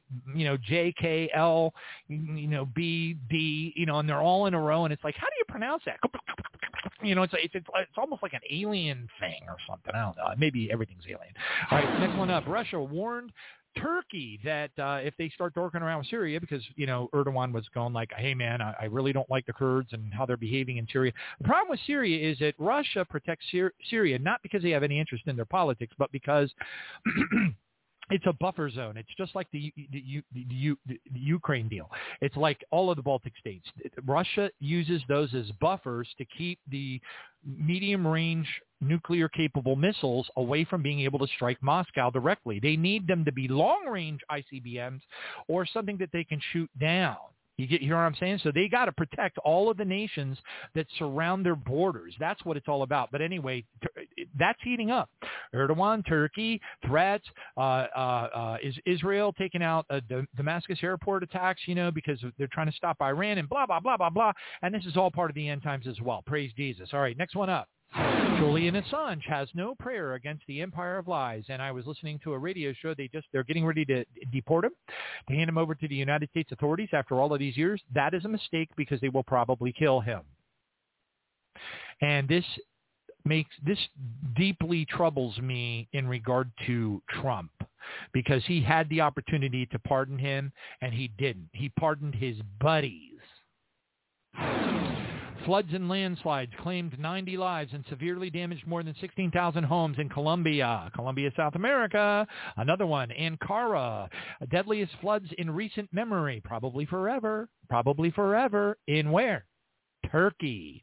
All right, next one up. Major baby formula plant hit by flooding and disrupted production. Okay, and it's it's it's just it's it's it's domino effect. Montana City without water and treatment plant swamped by the Yellowstone National Park floods. Think about this. Water treatment plants are going down, baby formula things over floods. Folks, oh my gosh. Dozens dead, millions stranded as floods hit Bangladesh, India, and other places in the general region are getting body slammed. Listen to this. Czech Republic is under ice, a foot of ice. It looks like it snowed. It was hail. Oh my. Uh, listen, water civil wars ahead. Major water cutbacks loom as shrinking Colorado River um, nears its moment of reck- reckoning. Uh, they, have got maps of the. Uh, it's, it's, so weird because it's all of the above. It's it's flooding. It's it's dryness. It's it's uh, uh no water. It's uh, fires. It's everything. day zero water crisis looms on South Africa's eastern Cape. Listen to that. Spain battles wildfires fueled by one of the earliest heat waves on record. Russia warns of potential gas disaster for Germany. That doesn't need warning. That's going to happen, period. They're trying to fire up their coal plants over there really fast. They're like going, oh my gosh, oh my gosh, winter is coming, winter is coming. And they're sending, okay, uh, uh, now hear this. Anybody who's ever worked in the coal industry, rush over to, you know, blah, blah, blah, blah. They're it's just like, I don't blame them. All right. Um, it's just too bad that they even listen to Obama seething evil. All right, next one up. United, uh, EU citizens favor peace over punishing Russia. Of course they do. They want to be able to cook food. They're, they know they can see what's coming. Let me tell you something. The Europeans are 10 times more awake to things than the Americans are. I know. I've been there, and I'm telling you, it's amazing. All right, next one up. China plotting war of aggression in Taiwan. That you can see that one coming. Inflation hit Sweden in the highest uh, highest rate in over 30 years, folks. We're heading into the Great Great Depression. It's going to make 1933. I have had people going, well, what, don't you think we were already at the end of the third seal? And I'm like, no, no, no, no, no, no. You got to study the Argentina uh, financial collapse in 2001. When that occurred, there were bank runs. People were running through the streets. They didn't eat. They had if they didn't have cash on hand, it was too bad. The ATM machines were shut down. The banks were shut down. Everybody lost millions and millions and millions of dollars in the economy. It was absolute chaos and mayhem, and that is what is coming to this country and all of the other ones. And Obama knows it because Biden can't even count the five right now unless they inject him with Ritalin. War-fueled food crisis adds to staggering numbers that, that are displaced bars.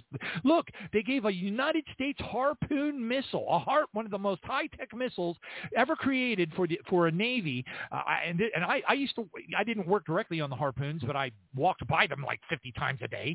And and the Harpoons are, a, boy, they are a dangerous, powerful missile. They they go up into the sky and they go right down the smokestack of a ship, and then they blow the ship in half and lift the ship out of the water, split it in half, and the ship comes back down in two pieces and goes down and sinks.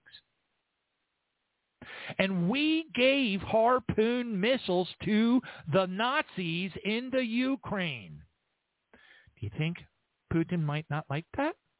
They just used it against one of his ships. Do you think it might escalate a little bit? And what if Putin really is sick and he dies and somebody takes over for him that's like 10 times more radical and wants the the all of it. They could just turn on their war machine and mow over Europe. Literally, just make make Nazi Germany look like it was a burp on the map in a snap. All right, next, uh, especially with the technology they got. All right, next one up. Michigan Democrats call for a drag queen on every school. Can you imagine that? Yeah, I guess nowadays we can. It's so sick and twisted. Next one up. FDA panel approves Moderna shots for vaccines for kids under five. Let's murder them all. Kill them all. Fatal brain disease linked to COVID jabs. Surprise, surprise, surprise. Uh, listen to this. CDC issues new guidance on monkeypox symptoms as the United States cases are ballooning.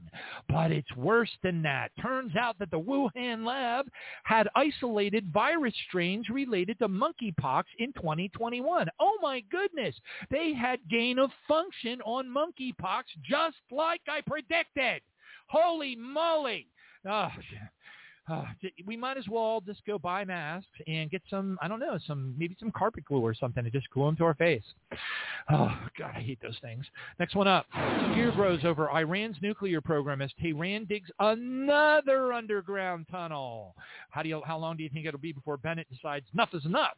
A church shooter kills two, wounds one in Pullick, a, a diner in Alabama going to get a lot worse, folks.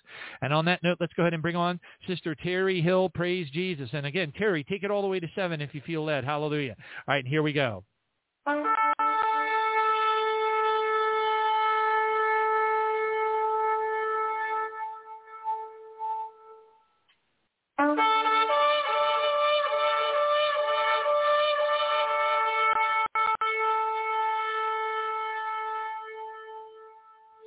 Sister Terri, are you there? Yes, I'm here, John. Can you hear me? Yeah, you sound great. Praise God. I'm excited that you're joining us. I, I love your programs. God bless you. I hope you're hanging in there. I know we're all going through some pretty challenging things these days, aren't we? Oh, my goodness. Yes, we are, John. We are certainly living in interesting times. That is for sure. So much happening all at once. Yeah, it's over. It's overwhelming. Anyway, I'm going to turn it over to you because you know the it, it's I can't keep up with all the apocalyptic news. It is absolutely amazing. But praise God, um, and it's all yours. Thank you so much for joining us. Well, thank you for having me, John. And uh, I'd like to open if, with prayer, if I could. Father, I thank you that today in the United States where we lived, it's called Father's Day. And so I want to dedicate this program to you, Heavenly Father. And I thank you for all the fathers who are listening, my brothers in, in Christ. I thank you, of course, for my sisters in Christ. But Father, I'm asking for your heart to be heard tonight. I am asking that you would speak to your children as only you can by the power of your Holy Spirit because of what your son Jesus has done for us. And I'm asking that you alone, sir, would receive all glory and honor and praise tonight in Jesus' name. Amen and amen. Amen. Praise God. Oh, yes. And happy Father's Day, John. Happy Father's Day, my dear brothers. Uh, all of you who are dads, you know what? Thank God for you. Thank God for the um, uh, the role that you have in the lives of your children. Thank God for the prayers that you have prayed for those children because our Father has heard every single one of those prayers. And and I'm guessing um, because my husband, who is also a father, uh, I'm guessing that you are praying probably harder and more than you ever have before simply because of the days that we live in and because of the events that we're seeing, the climatic events, not so much that we're surprised by what we're seeing, but by the fact that things seem to be happening so quickly.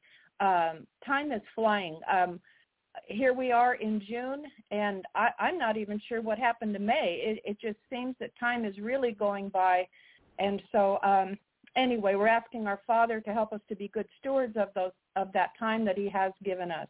To him be the glory. My goodness, where do I start? Uh, wow, the Lord is really shaking. The Father continues to clean house. I'm uh, I'm amazed at when he gave me uh, when I kept hearing the word mountains coming up. This has been a couple of months now. So tonight, uh, this message is entitled uh, "They Met Him on the Mountains," Part Two.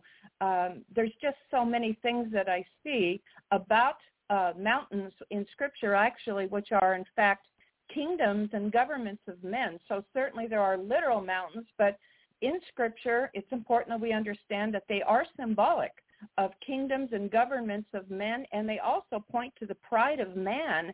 And by the way, all of these kingdoms, these um, different entities that are emerging, kingdoms of men, political systems, economic systems, uh, corporations and uh, world summit committees.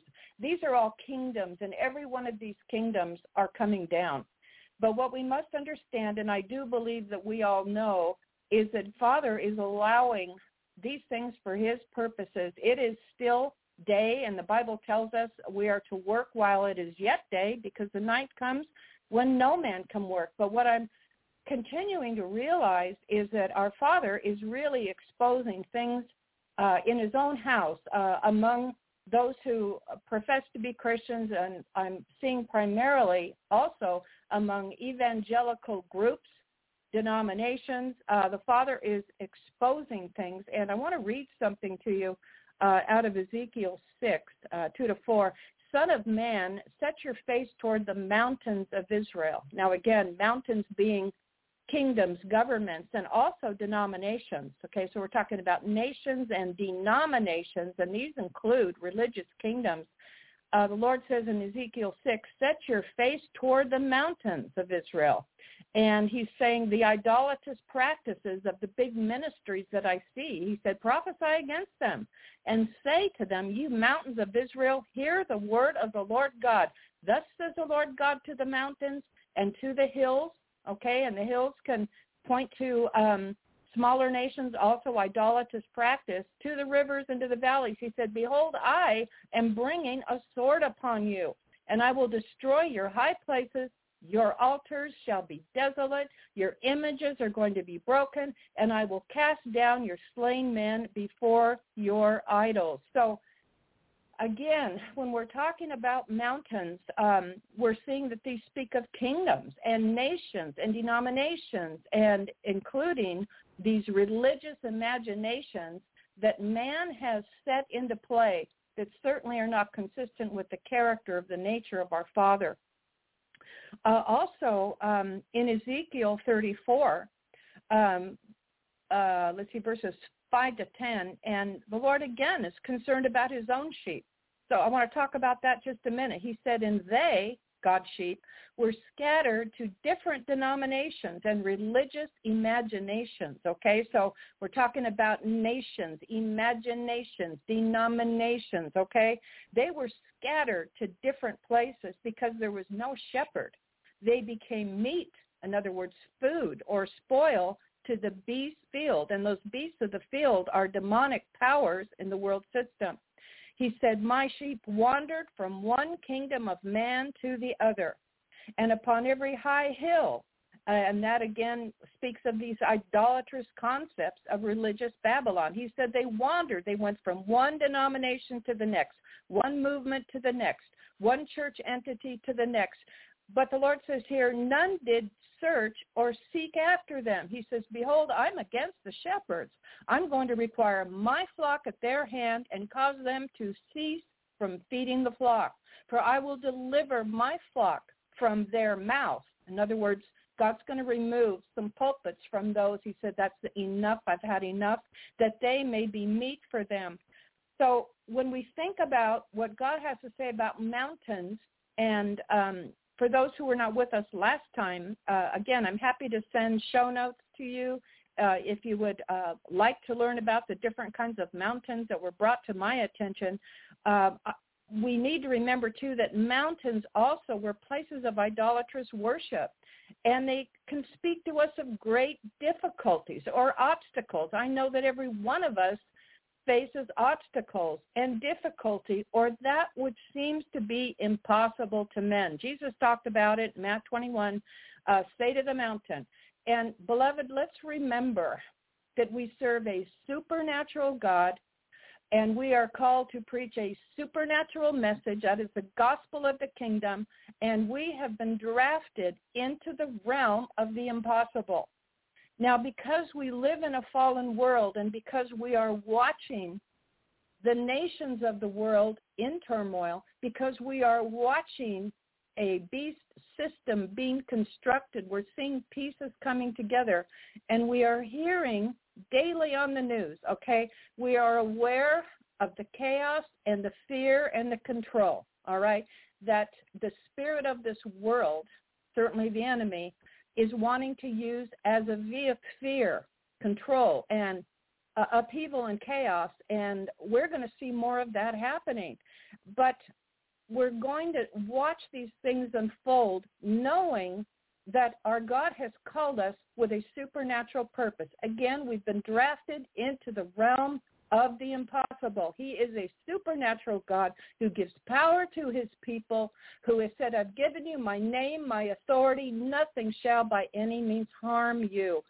So as we continue to listen to these measures that are actually draconian measures, some of these executive orders being passed and some other things uh, coming into play, again, knowing that there, this building of this kingdom, this final kingdom that's coming together, they are indeed promoting that transhumanism agenda. We can see it.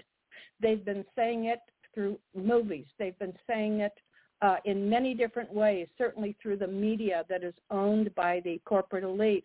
We're seeing the move toward international currency and law, international law. We're going to be seeing more lockdowns and censorship. Now we know these things have existed, but again, they're going to be clamped down to achieve their purposes. Uh, we know about this orchestrated economic collapse. All right, we're seeing these nations coming together as one. We're seeing the creation of food shortages. These things, as John pointed out, um, these processing plants and crops and livestock, um, there is going to be disease and poisoning, and certainly they have weather manipulation machinery. We know about that. Uh, control of the distribution of goods, uh, engineered pandemics, destructive weather patterns, and the and the list goes on and on and on. And we see this, and um, I don't know about you, but for myself, friends, I have to stay in the Word of God. And and so what I do is I'll say, now, Father, I'm asking, please show me what do I listen to today? What do I study? Where do I go? Who do I talk to? If I have errands to do, where do I go?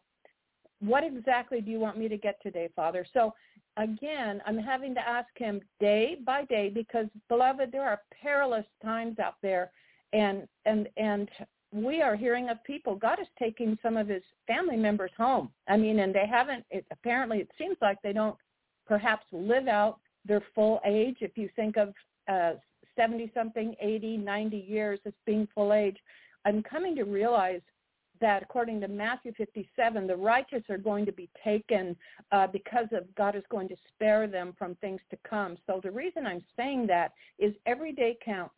Every day we want to commit into our Father's hands. Every day we want him to understand that his kingdom is coming. And right now that kingdom is within us, okay? And um, I'd like to read something to you also as we're talking about mountains, I want to read to you out of Isaiah 40, starting at verse 9. Uh, Isaiah says, Get yourself up to a high mountain, O Zion, bearer of good news. Lift up your voice mightily, O Jerusalem, you bearer of good news. Lift it up and do not fear. Amen. Say to the cities of Judah, Here is your God. Behold, the Lord God will come with might, with his arm ruling for him. Behold, his reward is with him, and his recompense before him. Now, I also want to take you into the book of Revelation and read something to you. And I've shared this before, but I think it's important that we do this again. John was talking about um, mysteries earlier in the program, and I'm kind of one of those curious people too. I asked the Father, would, would you please show me things that are hidden when you know I need to know them? And this is kind of how I've prayed for actually a couple of decades now. And in the book of Revelation, in Revelation 1, verse 1, I want to read this to you. It says, the revelation of Jesus Christ, which God gave him to show to his bondservants. Now, I've spoken about this before, but I believe it's um, appropriate to bring it up again. Um, New Testament writers declared themselves to be bond servants, and we know from the book of Exodus that a bond servant is voluntary. A bond, being a bond servant was something a person would confess publicly. They became a bond servant out of love for their master, and basically they became that master's slave. They gave up everything because they loved their master and wanted to stay with that master all the days of their lives. And so in Exodus 21, 5 and 6, you can read about the voluntary love slave, okay, who confesses allegiance to his master. But what John is saying in Revelation 1, 1, he said, God gave these things to his bond servants, okay, the things which must shortly take place. And he sent and he communicated it by his angel to his bondservant John. So let me just comment a little bit about this because we do want to know that which is coming. We have asked the Father to please show us that which is coming, and he has put those things into his word. But what I'm finding is that I can read something and go back and study it, and I will see things that I had not for, or I will tune in to perhaps a message that Father will allow me to listen to, and it will bring some illumination on the Word of God. Okay, so John was shown five things. And again, those of us who have laid down our lives, who consider ourselves to be bond servants, as John was, then this applies to us because John says right here, this is for all of those who love him, for all of his bond servants. In Revelation 1-1, the word says that he was shown things which must shortly come to pass, okay? In Revelation 4-1, he was shown things which must be hereafter in the future. Revelation 17:1 it says, "I'm going to show you the judgment of the great whore that sits on many waters." Okay? In Revelation 21:9 he says, "Come here, I'm going to show you the bride, the lamb's wife." And finally in Revelation 22:6 he says, "I'm going to show you the things which must shortly be done." And so when I sit and I look at that and I realize that these mysteries and understanding is given to those who fall into this category of what we call bond servants or love slaves, the Lord Jesus will show us those things that are shortly to come to pass so that we would know how to prepare our lives, how to set things in order, uh, how to do what we can practically to be prepared. Um, personally, some close friends, several close friends of mine, are, have moved out of state already. And I'm saying this to say that the Father is um, definitely connecting people supernaturally, and he's moving them to places, I believe, not just for their own safety, but I also believe that there are going to be people fleeing to different places when certain events begin to happen. So when the Lord said to John, I'm going to show you things which shortly will come to pass, or that which will be in the hereafter, in the future, you know, the future can be next month or the future can be five years from now. So what I'm saying is we can expect if we're walking with the Lord, if we're asking him to give us eyes to see, ears to hear, if we're paying the price now to get oil in our lamps, and again, that oil is that which is given by the Holy Spirit to illuminate the scriptures. It's that which separates the wise and the foolish virgins. They all had oil to begin with, but it was the wise who had paid the price for the oil in advance because they were walking with the Lord. They had been awakened. They're trimming their lamps, and they're now saying, by the grace of God, Father, help me to see by the Spirit. Give me your perspective, Father. And um, another thing John had mentioned, uh, mentioned early tonight, that um, thing to share um, a little family situation. Um, John had mentioned that he had heard about twins, how much they're like, but he had never been around twins before. But I just wanted to share something that I think is relevant uh, uh, with our family and with this message. Um, many years ago, I think it's been like three decades, quite a long time, our son Brian married an identical twin. And when he married his wife Kara, who is an identical twin, what we didn't know and found out later is this identical twin of Kara's was actually a mirror image twin. And what that means is that they are determined they look so much alike. I don't know exactly the um, the facts about conception or how the egg splits or how that works, but a mirror image twin is someone who looks so much like they look so much like each other you can barely distinguish them. I can remember when our son was dating um, our daughter-in-law at that time that when we met the sister, we literally could not tell them apart. Their hair was the same, their voice inflections were the same, their mannerisms were the same, their voices were so much alike that it took it um it took time for us to even tell them apart. Now I bring that up to say this in God's kingdom and among our brothers and sisters in Christ, friends, we can have unity but there are still varied expressions of that unity. In other words, even though our daughter-in-law and her sister, who look so much alike and have are very much alike. They talk alike. They it's almost like they finish each other's sentences sometimes. It's actually scary. They almost know if someone's having a bad day, they'll call them up and it just happens to be that the sister was having a bad day. So they're very, very close. But I said that to say that even though we are very much alike. In other words, we're all distinct, but we all reflect Christ. We're still going to have different expressions of how we perceive uh, different things in the Word of God. Um, certainly, we're going to agree on the essentials of the faith.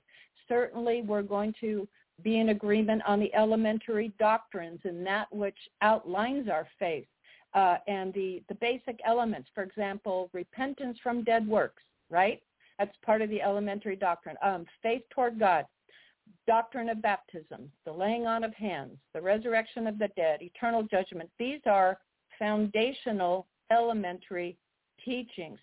And um, the Apostle Paul, in his book in the Hebrews, said we have to go on from these things. We have to go beyond the basic principles of the doctrine of Christ. Okay, we have to go on to perfection and maturity.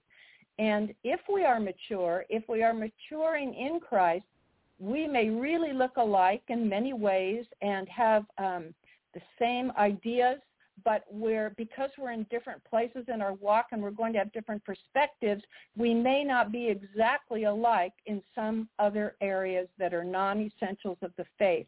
So the reason that I said that is because the enemy is working so hard to divide, let's be very generous and patient with our brothers and sisters in Christ who may not agree with us on every little thing. Let's embrace them and in our maturity, um, thank them from their perspective. Now, the scripture that I read to you earlier about getting up to a high mountain, basically what my understanding is when the Lord is showing us or saying, come up to the high mountain, I believe he is talking about Mount Zion. And this is what John talked about. John saw some things, okay? He saw the judgment of the great whore. He saw the bride, the Lamb's wife. He saw things which shortly must be done. And so as John was able to see these things, he heard that voice, come up hither, come hither. What, what the angel and what the Spirit of the Lord was saying to him through the angel is, come closer, John. I want to show you from that place, that very high mountain called Zion, what exactly is coming. I want to show my people, my bond servants, those who love me, who have laid down their lives for me, who are carrying their cross because they are seeing a city and builder whose maker is God. I want to show you exactly what the bride looks like. And if I show you what the bride looks like, then you will recognize the one who is the counterfeit, who is not the bride. And if I show you what the great whore looks like and the attributes of this harlot, of this woman who sits on many waters, then you will know you don't want to go there. You don't want to set foot into those assemblies and that woman that sits on the seven mountains, okay? There are going to be things that our Father is going to show us for our own protection. Now, Revelation um, tells us that the beast carries a woman, okay, the great whore, and this woman is a great city, uh, Babylon, Genesis 11:4, which sits upon seven mountains. So this could apply to Rome, okay? So seven mountains could apply to the city of Rome, but I believe it also has other applications. So as I talk to you about these things, you perhaps would say, oh no, it's only Rome, or perhaps you have a different opinion and that's okay. But what I'm suggesting and saying is that if we understand the Lord is saying, come up into a high place, come up into the mountain, to the place where I sit. And you might say, well, Sister Terri, how do I do that? I mean, John was called up. You know what? Uh, let me just share some thoughts with you if I could do that. Because I don't have the answers, but I can share something that maybe would be helpful to you. I've asked the Lord, this is what I try to do. I said, Father, you know what I need to see. You know what I need to know that is relevant for my life, my husband's life, my children and grandchildren, where I live, what I do, how I spend my time. And so for my particular assignment where I live, in the family where I am placed, there are things that I need to know. there are people whose lives I speak into. And so, Father, if you know I need to see these things, could you please tell me? I want to share with you uh, a dream that I had. This was several years ago. Um, and I did share this with John some time ago. I'm guessing it was 30 years ago, maybe 25, 30 years ago. I can remember falling asleep and literally believing I was lifted up and I left the earth. Now, as I left the earth, I found myself sitting on what looked like a bobsled. Now, I know that sounds crazy. I've never been on a bobsled before, but as I was sitting in the back of the bobsled, I knew there was somebody in front of me. And all I knew, oh, I have an angel with me. In the dream, I knew I had an angel with me. I was sitting on some kind of a bobsled, and he had some kind of, um, it's like a scroll in his hand. This was a dream, a scroll in his hand and this was something he was giving to me in the dream. Now, as we flew up, this thing literally flew in a, in a moment of time. I realized it looked like a high snow-capped mountain. Now, what I also knew is that the snow was not cold. So in this dream, I knew that I was taken somewhere. And in the dream, I knew that there was a deed, a scroll, if you will, maybe a little bit of God's word or a message that I was to be given.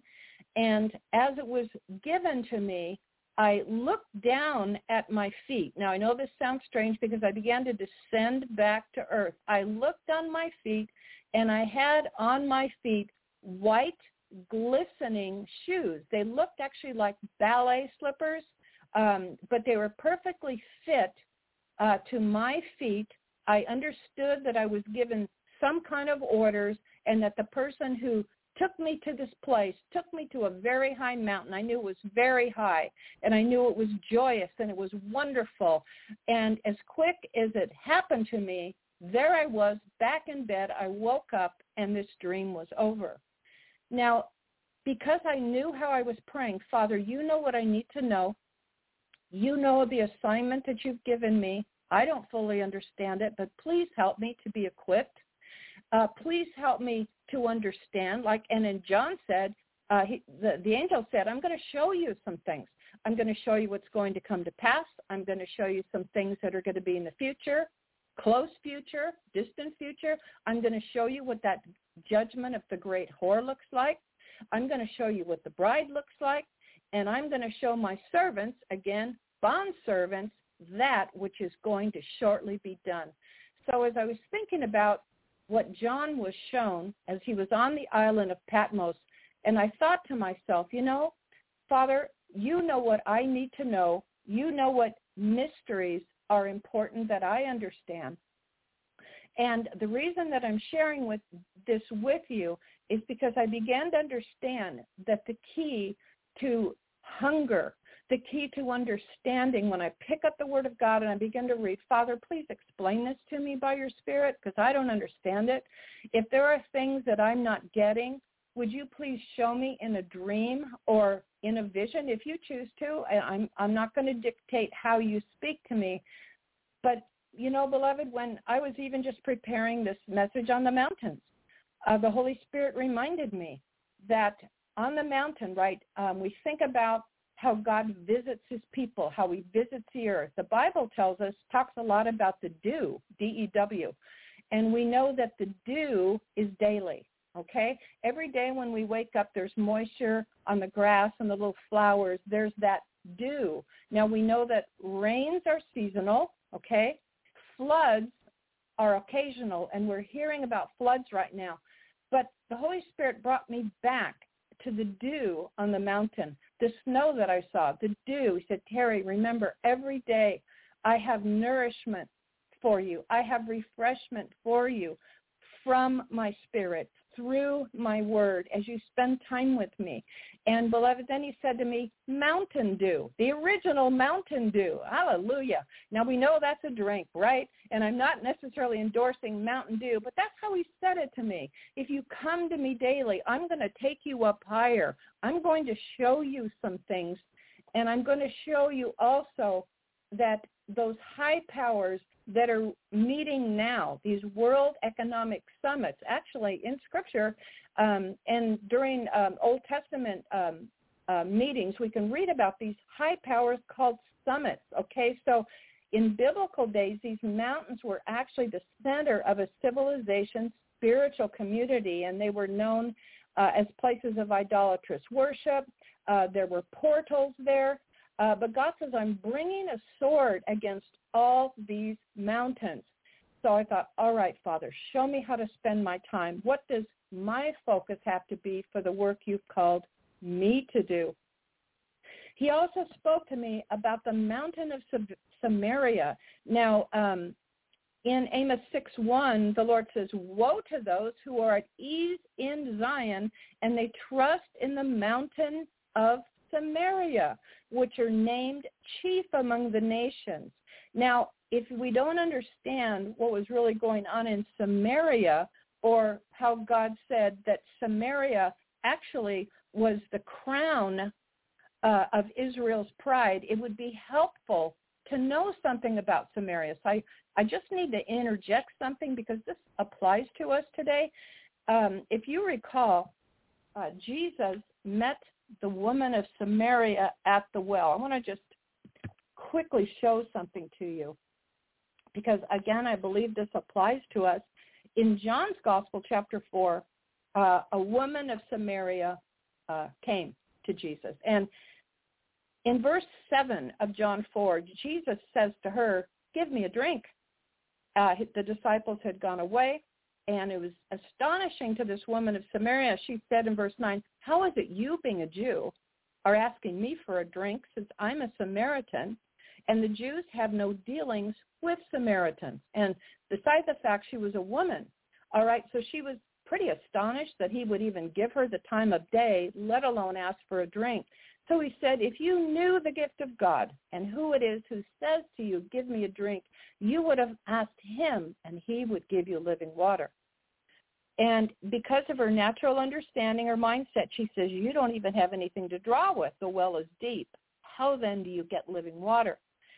And then in verse 12, she says, you're not greater than our father Jacob, are you, who gave us this well, and he drank from it himself and his sons and his cattle. Verse 13, Jesus said, Everyone who drinks from this water from this well will thirst again. But whoever drinks of the water that I will give him will never thirst, but the water that I give him will become in him a well of water springing up to eternal life.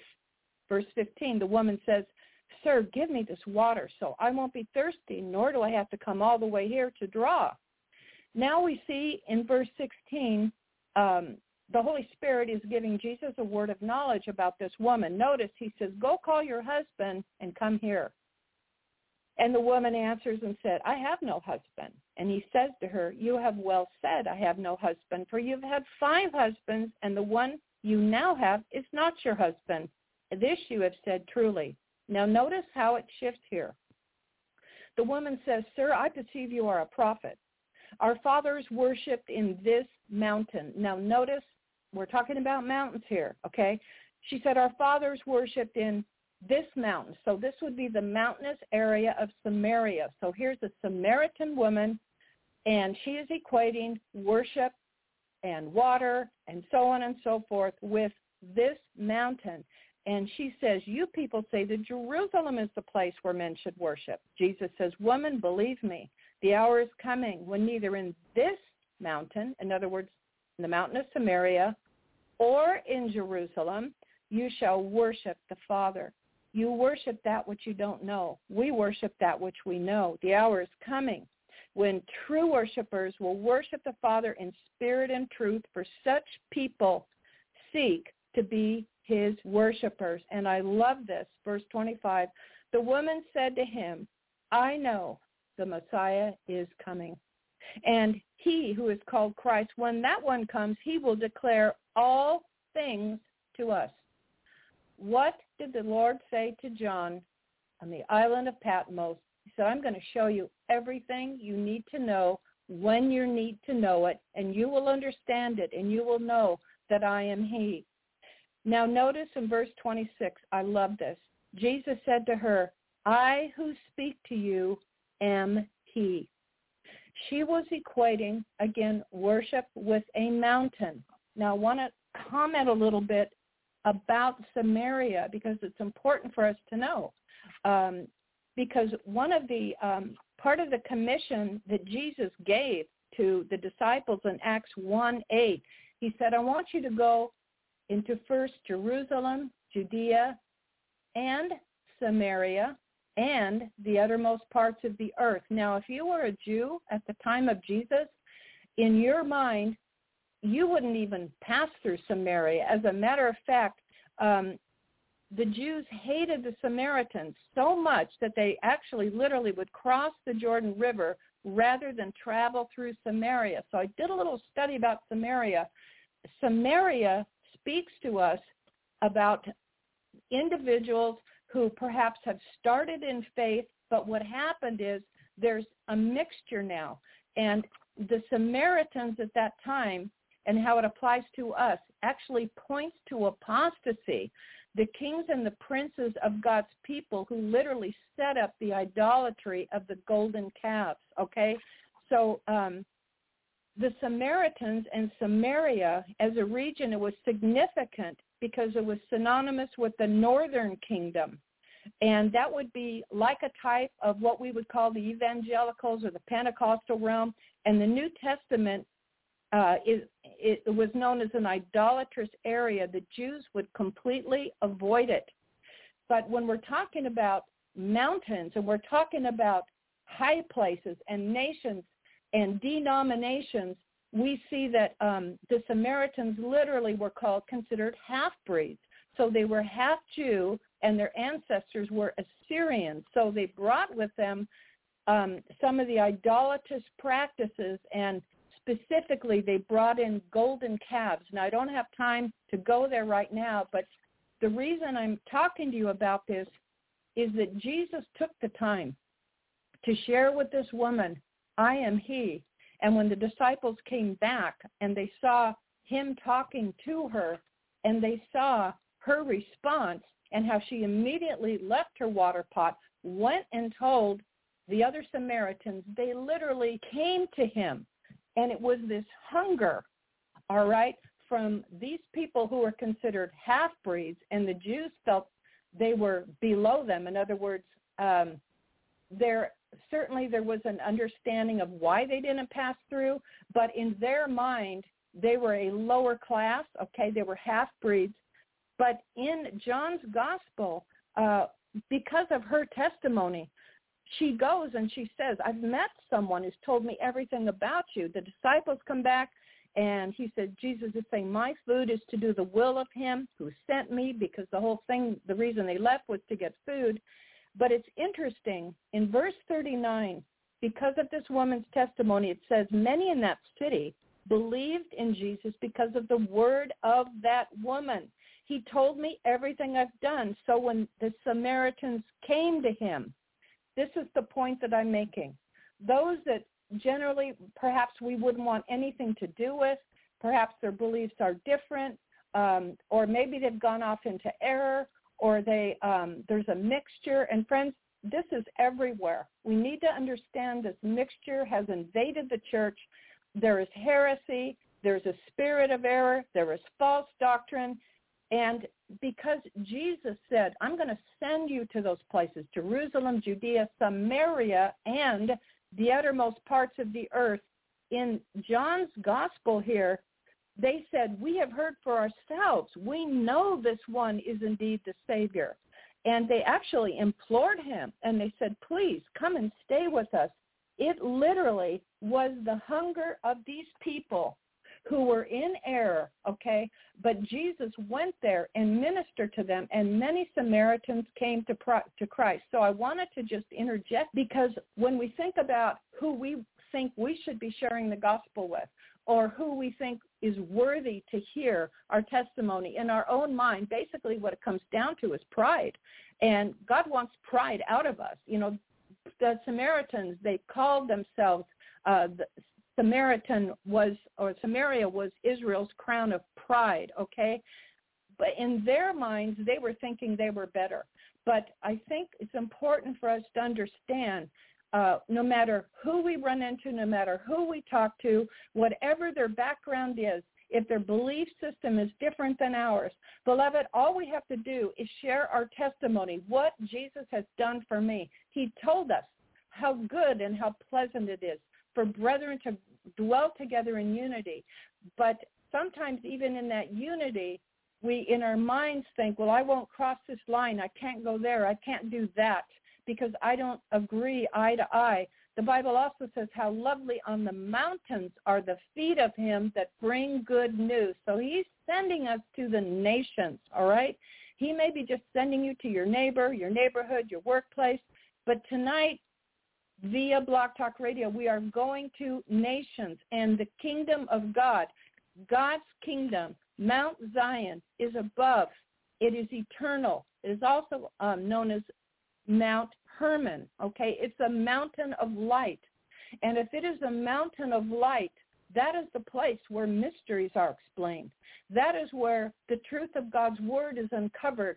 While as we spend time with him and meditate in his word, as we pray, as we share, as we do what the Father asks us to do, as we pay a price for that oil, as we come together then with him and we are with him and with one another sharing the word, the oil then is being supplied to us and he in fact then illuminates the scriptures and we're going to see things we never saw before. We may have a dream that will help to put things into pieces. We may have a, a, a word of knowledge that comes, just a flash, a vision, you know, and God speaks to many of us in different ways.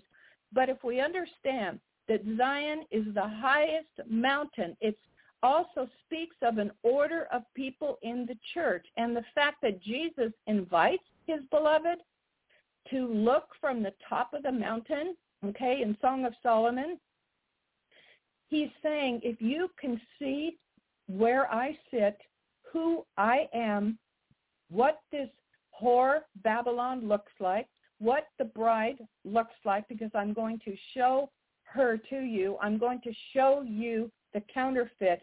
I'm going to explain my word to you and help you to understand that as you obey the Great Commission, as you go to Jerusalem, Judea, Samaria, and the uttermost parts of the earth, all I'm asking you to do is share your testimony, share the basic gospel message, all right?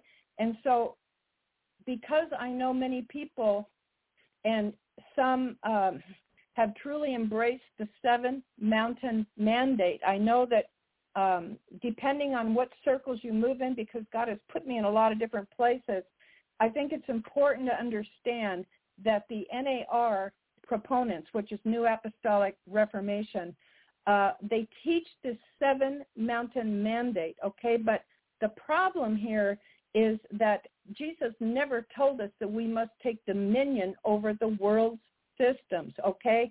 The seven mountain mandate is not scriptural. It is not biblical, okay? And these seven mountains that they say the church must conquer, in fact, they have, one of them was quoted as saying they must cast, we must cast the devils out of these seven mountains and systems, which is false being education, religion, family, business, government, arts, entertainment, and media. Okay, we don't take controls of these spheres of influence.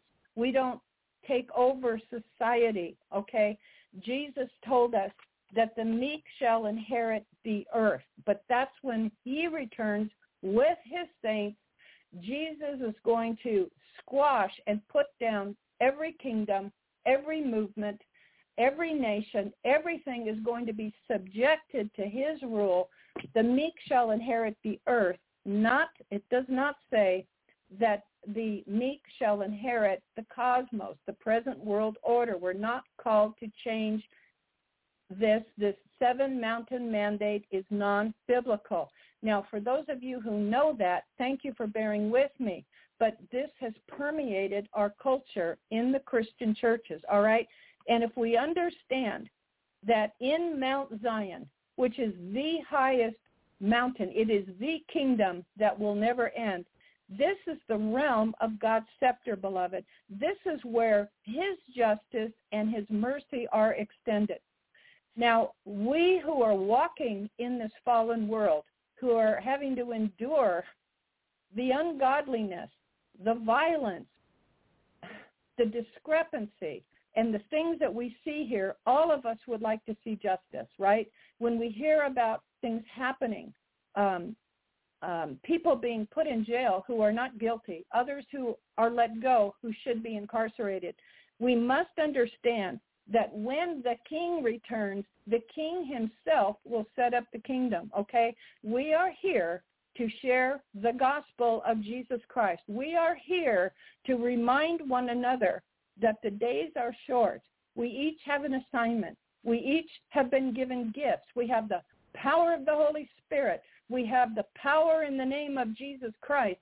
And in obtaining these promises, obtaining kingdom promises, involves leaving everything behind to follow him. That's what a, a bondservant does. That's what a, a love slave does. And we know that the scribes and the Pharisees have shut up the kingdom of heaven against men. Amen. Now, his kingdom presently is within us, right? And it has no end. But we don't set up the kingdom. Matthew 25, 34 tells us it's already prepared for us. Share this, um, some thoughts with you about the kingdom within us, beloved, because as you step foot into the supermarket, as you pick up that phone call and you and you conduct business, as you go places, as you mingle with the population, as you talk to people, we need to understand signs and wonders will follow us. They do follow us. But we also must understand signs and wonders are not our pursuit, okay? When Jesus taught, um, he healed people. There were, the food uh, was multiplied. Bread and fishes were multiplied.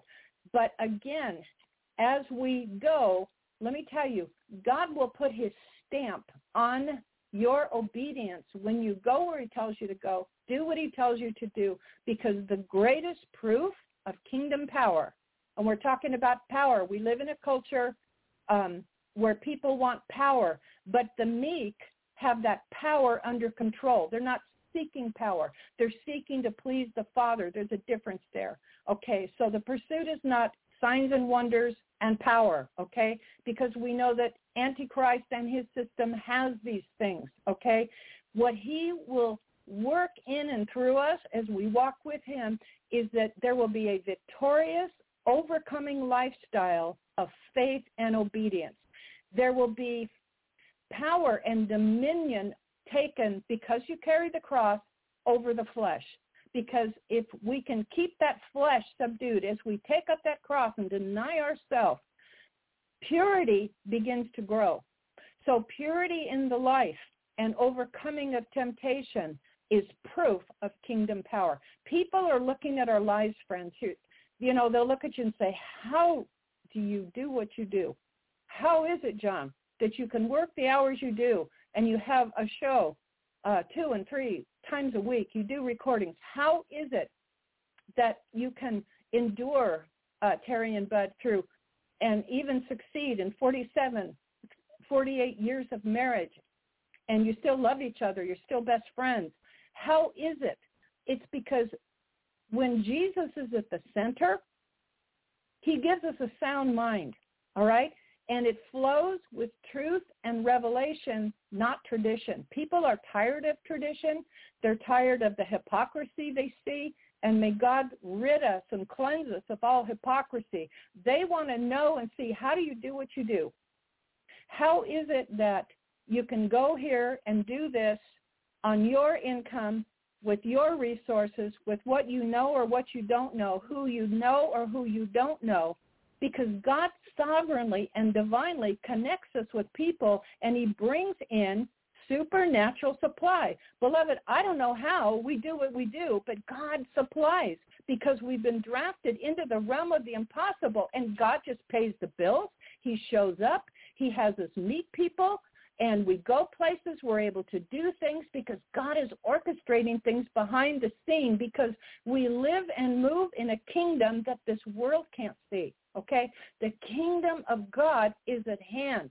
And even though his power and dominion will be seen later in the earth and the universe because we don't see that yet. We need to know that if our mind is sound and we have peace of mind, and oh my goodness, do we ever have to guard that peace? Amen. Got to guard that peace. Guard our minds and our hearts in the midst of confusion and trials. When you don't know what tomorrow holds, when you don't know where you're going to go, to go, how you're going to meet those bills, how you're going to take the next step in fixing this family issue that you might be facing, what your next step will be in your business, what your next step will be in your ministry. If we're willing to lay our life down as a sacrifice in behalf of others, beloved, that is proof of kingdom power, and God shows up. I don't know how he does it, but he is so incredibly faithful because we've been drafted into the realm of the impossible because we serve a supernatural God who called us. We didn't call ourselves. We can't take credit for anything. Even repentance is a gift of God. Any gift or talent or resource or understanding, intellect, IQ that you may have is all a gift of God. Uh, you may be highly educated or you may have little education. But what my experience has been, and the people my husband and I have met, we see some outstanding, remarkable things happen in the lives of people that you'd look at that are so simple. It's though they have nothing. But God moves in miraculous ways to meet their needs. I have found that to be the case. Wow, God, you knew that bill was due. Father, you knew this situation would come up with our relatives. You knew this ministry um, challenge that I'm facing. I'm asking you would step in. And so, beloved, as we're willing to lay down our life and stay focused on the Word of God, because so many voices are contending for our attention, right? But God is making room. Let me just say this again. God is making room in you and in me to enlarge our hearts through the trials that we're going through, to learn compassion, to allow to be touched with the things that touch our brothers and sisters and the lost around us, friends. You know, when you're talking with somebody for a few minutes, um, and if you're really transparent, they're going to know if you're real. They're, if you're willing to be transparent and honest with them and say, let me just share with you how I failed, but how God helped me. Let me just share with you how Jesus revealed himself to me. You know, I'm thinking because I was raised in Catholicism, both of my parents were Catholic, strong, practicing Catholics, went through Catholic school. And I remember sitting in Catholic church one day and just praying, oh God, I want to be a saint. I want to be a saint like these statues of these saints that I see in this big church. And I remember crying out to God. I'm seven or eight years old and Jesus rescued me from a mixture where there's idolatry, where the sacraments are taught to be the way of salvation and nothing about being born again. Jesus revealed himself to me just like he came and he revealed himself to this woman of Samaria. She was involved in a mixture. She understood some things. When the Messiah comes, he's going to explain these things to us. But he meets us right where we're at. He will meet you right where you are at. You might think, well, I have to have my act together. I have to fix this. I have to do that. I mean, God, you can't use me until I fix this or I become more like this person. Or no, you need to understand that God has invested his son in you, beloved. And the kingdom of God, if you've received Jesus as Lord and Savior, is within you. And that new man, okay, if any man is in Christ, he's a new creation. Mount Zion. You are a citizen of Mount Zion. Hebrews talks about that. We've come to Mount Zion. These other kingdoms that you hear about on the news, these kingdoms that you see and you read about and you hear about who are exalting themselves in the face of the people, the globalists and the elites, what they say they plan to do. I'm telling you what, when he sets his foot down, these mountains and hills are going to melt before him. Let me tell you, we have a king who is coming back. I want to read this to you out of Micah 1, 3, 7. It says, For behold, The Lord is coming forth from his place. He will come down and tread on the high places of the earth. The mountains are going to melt under him. The valleys are going to split like wax before the fire, like water is poured out down a steep place. Beloved, he is coming down, and he's coming down first in judgment as he continues to judge his house. Judgment begins at the house of God. That's you and me individually and corporately, right? Amos 6, 1. Woe to those who are at ease in Zion. So our brothers and sisters among us who have fallen back to the practices and the ways of the of the earth and of the world, who either because of uh, pain or loss or anger frustration, they're mad at God, they're mad at so and so, because life is hard, beloved. He's going to allow us to experience some hard things. So when we meet these precious people who have walked with Christ but have fallen back, because God says here, woe to those who are ease in Zion, who feel secure in the mountain of Samaria. Uh, basically, the Lord is saying, I'm coming to judge my house. And boy, is he doing it. He is exposing big time. So, beloved, we walk closely with him. We stay with him. Father, help me to guard my health my heart, Lord God. Help me not to grieve your Holy Spirit. And God definitely, most certainly is impressing upon me. I am dealing with the shepherds because um, he says, I'm going to clean house. He's going to clean house, so he's coming to each of us privately. All right, he's going to help set our lives in order, sure. our house is in order, our sure. priorities in order. Hallelujah. Yes, John? Sorry to interrupt. Sorry to interrupt. For those of you, Terri's going to go. Terri's going to go overtime. So for those of you who are listening to the live stream through a web browser or through a mobile device, now would be a good time. Sometime in the next nine minutes, uh, you would want to dial 319 527 6020. Again, 319 527 6020. And you would be able to hear her go after the show drops from the live stream over the internet, which will be in approximately almost exactly 10 minutes from right now. I just want to let you know because if you dial in after 9:30 Eastern, you will get rejected. The, the system will cut you off. But if you dial in early, you will be able to listen to Terri continue live uh, over the phone. Just letting you all know. Sorry, Terri. Go ahead. Oh no, thank you, John. That's great. I'm wow, it's like I feel like I'm on a roll. Uh, Holy Spirit just wants to encourage our brothers and sisters tonight. So thank you. You know, when we talk about Zion, again, it's our home, beloved. We are pilgrims and strangers in the earth. We're just passing through. Uh, we're being prepared for eternity. Certainly, the millennial reign is coming, and we're going to be given new bodies, beloved. Jesus is going to give us completely sanctified new bodies. And those who overcome are going to rule and reign with Christ. Zion, according to Psalm Psalm 65:1, it's the realm of perfection. Now, this is how I talked to the Lord. I said, you know, Lord, I understand that word perfect in Scripture as I've looked it up. It means complete, mature, and whole. And I say to him, I say, you know, Father, I don't know how to change myself. I don't know how to be more effective a, more effective and useful tool in your hands because I know I'm nothing. I, I mean, I already know that. But what I do know is you have a great love for the lost. You're not willing that any should perish. So, Father, please help me to be bold and to speak out when you tell me to speak out to strangers. And I enjoy talking to strangers. I'm there. It's a blast. I I never know where the conversation is going to go or how it's going to end, but Beloved, I'm sensing the Holy Spirit is saying, just open your mouth, just share your testimony. Tell them what I've done for you. Like the Samaritan woman who the disciples wouldn't have the time of day for. Let me tell you, Jesus has the time of day for any one of us. He has the time of day for any stranger that you or I will meet, or even in your own brokenness today, you may be well aware of your own failure, and you might be saying, why would God even want me?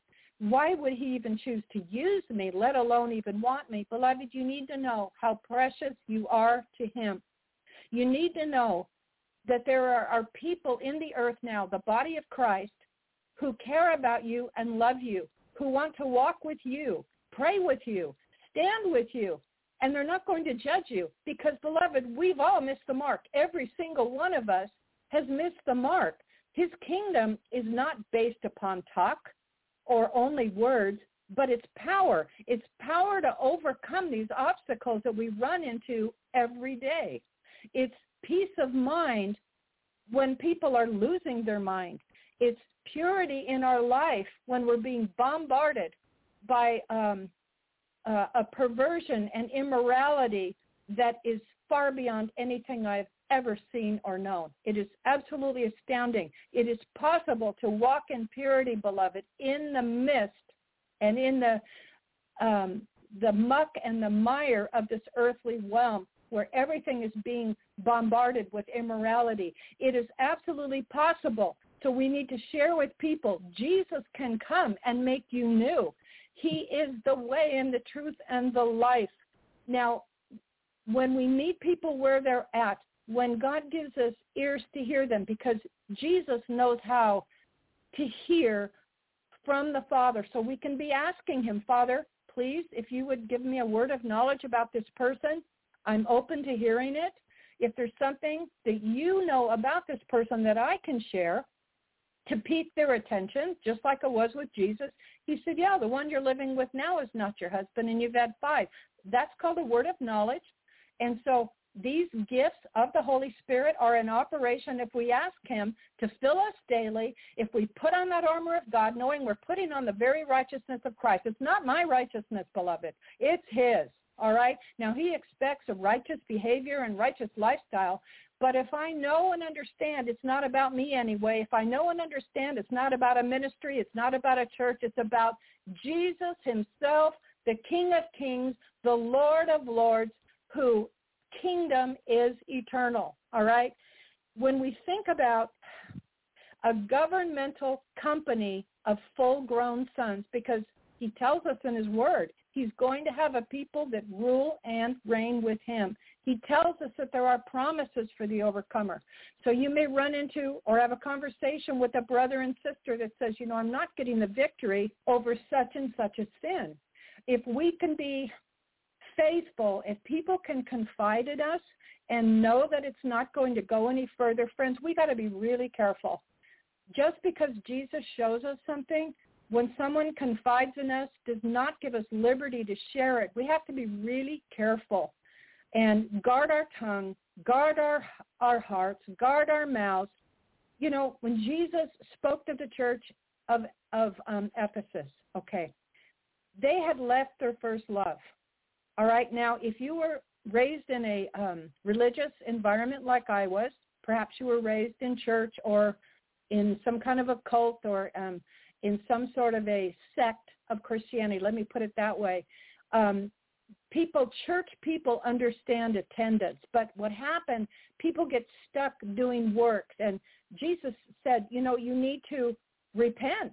You need to do the first works. You need to be restored to your first love. Something happens when he's no longer our first love. And that, if we can show them, you know, that spouse that left you, that friend that said they were a friend and now they're no longer your friend, if we can show them that the God we serve is closer than any spouse we would ever have, that he's a friend that will stay with us. He's closer than a brother. He absolutely is on our side, but he's he puts down his terms. He said, if you're going to be my disciple, you have to lose your own life. You have to forsake everything, take up your cross, and follow me. So, but the promises, beloved, if you, if we can show them heaven, if we can show them God's eternal city, that it is present, that it's the hope of the throne of God, it is the realm and the kingdom of his scepter where there will be justice one day, where there is mercy, it's beauty, it's fullness. It's a realm of perfection. The songs of Zion are sung there. It's the resting place of the ark. It's climbing a mount of separation and asking him to take us higher. Draw me closer, Lord. Put a hunger in me so that I can see you like John did, so I can see the things that John saw. Beloved, when we run into people that are discouraged because people have failed them. Every one of us has has been violated in some way or another, whether it was mistrust or a spouse has left or um, you have been lied about, you've been falsely accused. Every one of us has a story, right? At the church of Pergamos, okay, um, Jesus said, if you if you overcome the doctrines of Balaam and the Nicolaitans, in other words, this is spiritual idolatry, it's fornication, this Nicolaitans, it's this heavy shepherding, okay, which God hates. He said, if you overcome this, I'm going to give you hidden manna. I'm going to give you a white stone with a new name, okay, and to the church of Smyrna, right? This was a sect which professed Judaism, but they blasphemed God. They served Satan. This is, and and so there were people there, um, and God actually calls it actually a synagogue of Satan, and um, those who are suffering at the hands uh, of per- persecution, different places in the world where they're suffering persecution. Jesus said, if you overcome, if you continue and endure, I'm going to give you a crown of life. At the church of Thyatira, okay, they were tolerating false teaching, okay? So it's a false teaching of Jezebel. It was fornication, seduction, idolatry. It's moral compromise. Beloved, this is everywhere. But the warning was, or the instruction was to repent. Hold on to what you have until Jesus comes. And if you overcome, if you turn from false teaching, okay, because we're going to run into people that have fallen into idolatry, they've fallen into a mixture, there's false teaching, there's heresy, there's a spirit of error, and lovingly show them. Okay, we don't pound them and we don't hurt them with the sword, right? We don't want to injure anybody. The sword does the dividing, just present the word of God, okay? Let the word do its job. We don't want to injure anybody with that sharp sword, right? If we share with them what Jesus has done, how he delivered us from error, how he delivered us from affliction, how he delivered us um, from a place of absolute brokenness and hopelessness. Jesus said, if you overcome these things, you're, you're going to have power to rule over nations. I'm going to give you the morning star. Beloved, the promises are so incredible. To the church of Sardis, keep yourself pure, right? Um, Jesus spoke to them. He said, you need to watch. You need to be watching, right? Watch and pray always. You not fall into a temptation. And be accounted worthy to escape that which is coming on the earth. He said, if you do this, you're going to be clothed in white raiment, and your name will not be blotted out of the book of life. That tells me it's possible.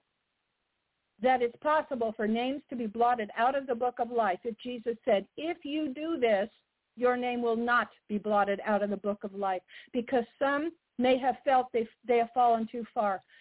Beloved, if he can save me, he can save anybody. If he can keep me, he can keep anybody because the Lord our God is our keeper.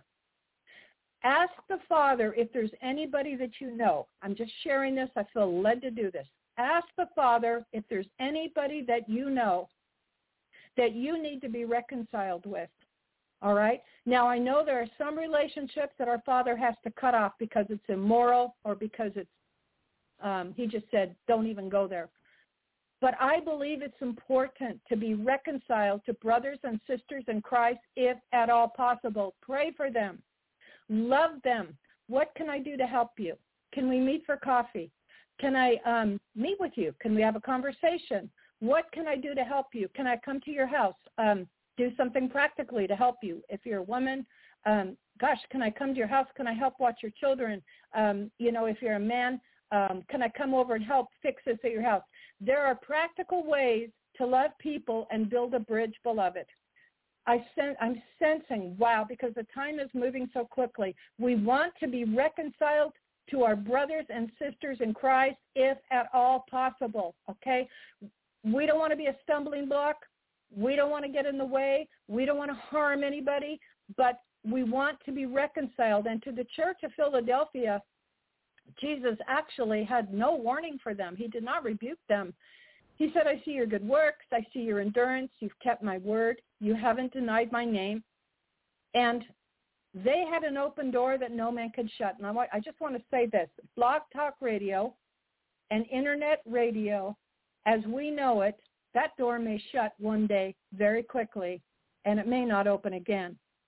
Now, there may be other avenues, but there is an open door right now to preach this gospel message, to encourage our brothers and sisters, and that is what I believe I'm to do. I believe I'm an exhorter, okay? That's what I am to help my brothers and sisters do, is to put them in remembrance of the word of God, to help build you up, to strengthen you, to perhaps share some nuggets or some things that I have learned that would be helpful to you. We need to know that there's an open door right now. And Jesus tells that church of Philadelphia, hold fast onto your faith. Okay? He didn't say hold fast onto your ministry. All right? Because that ministry may change one day.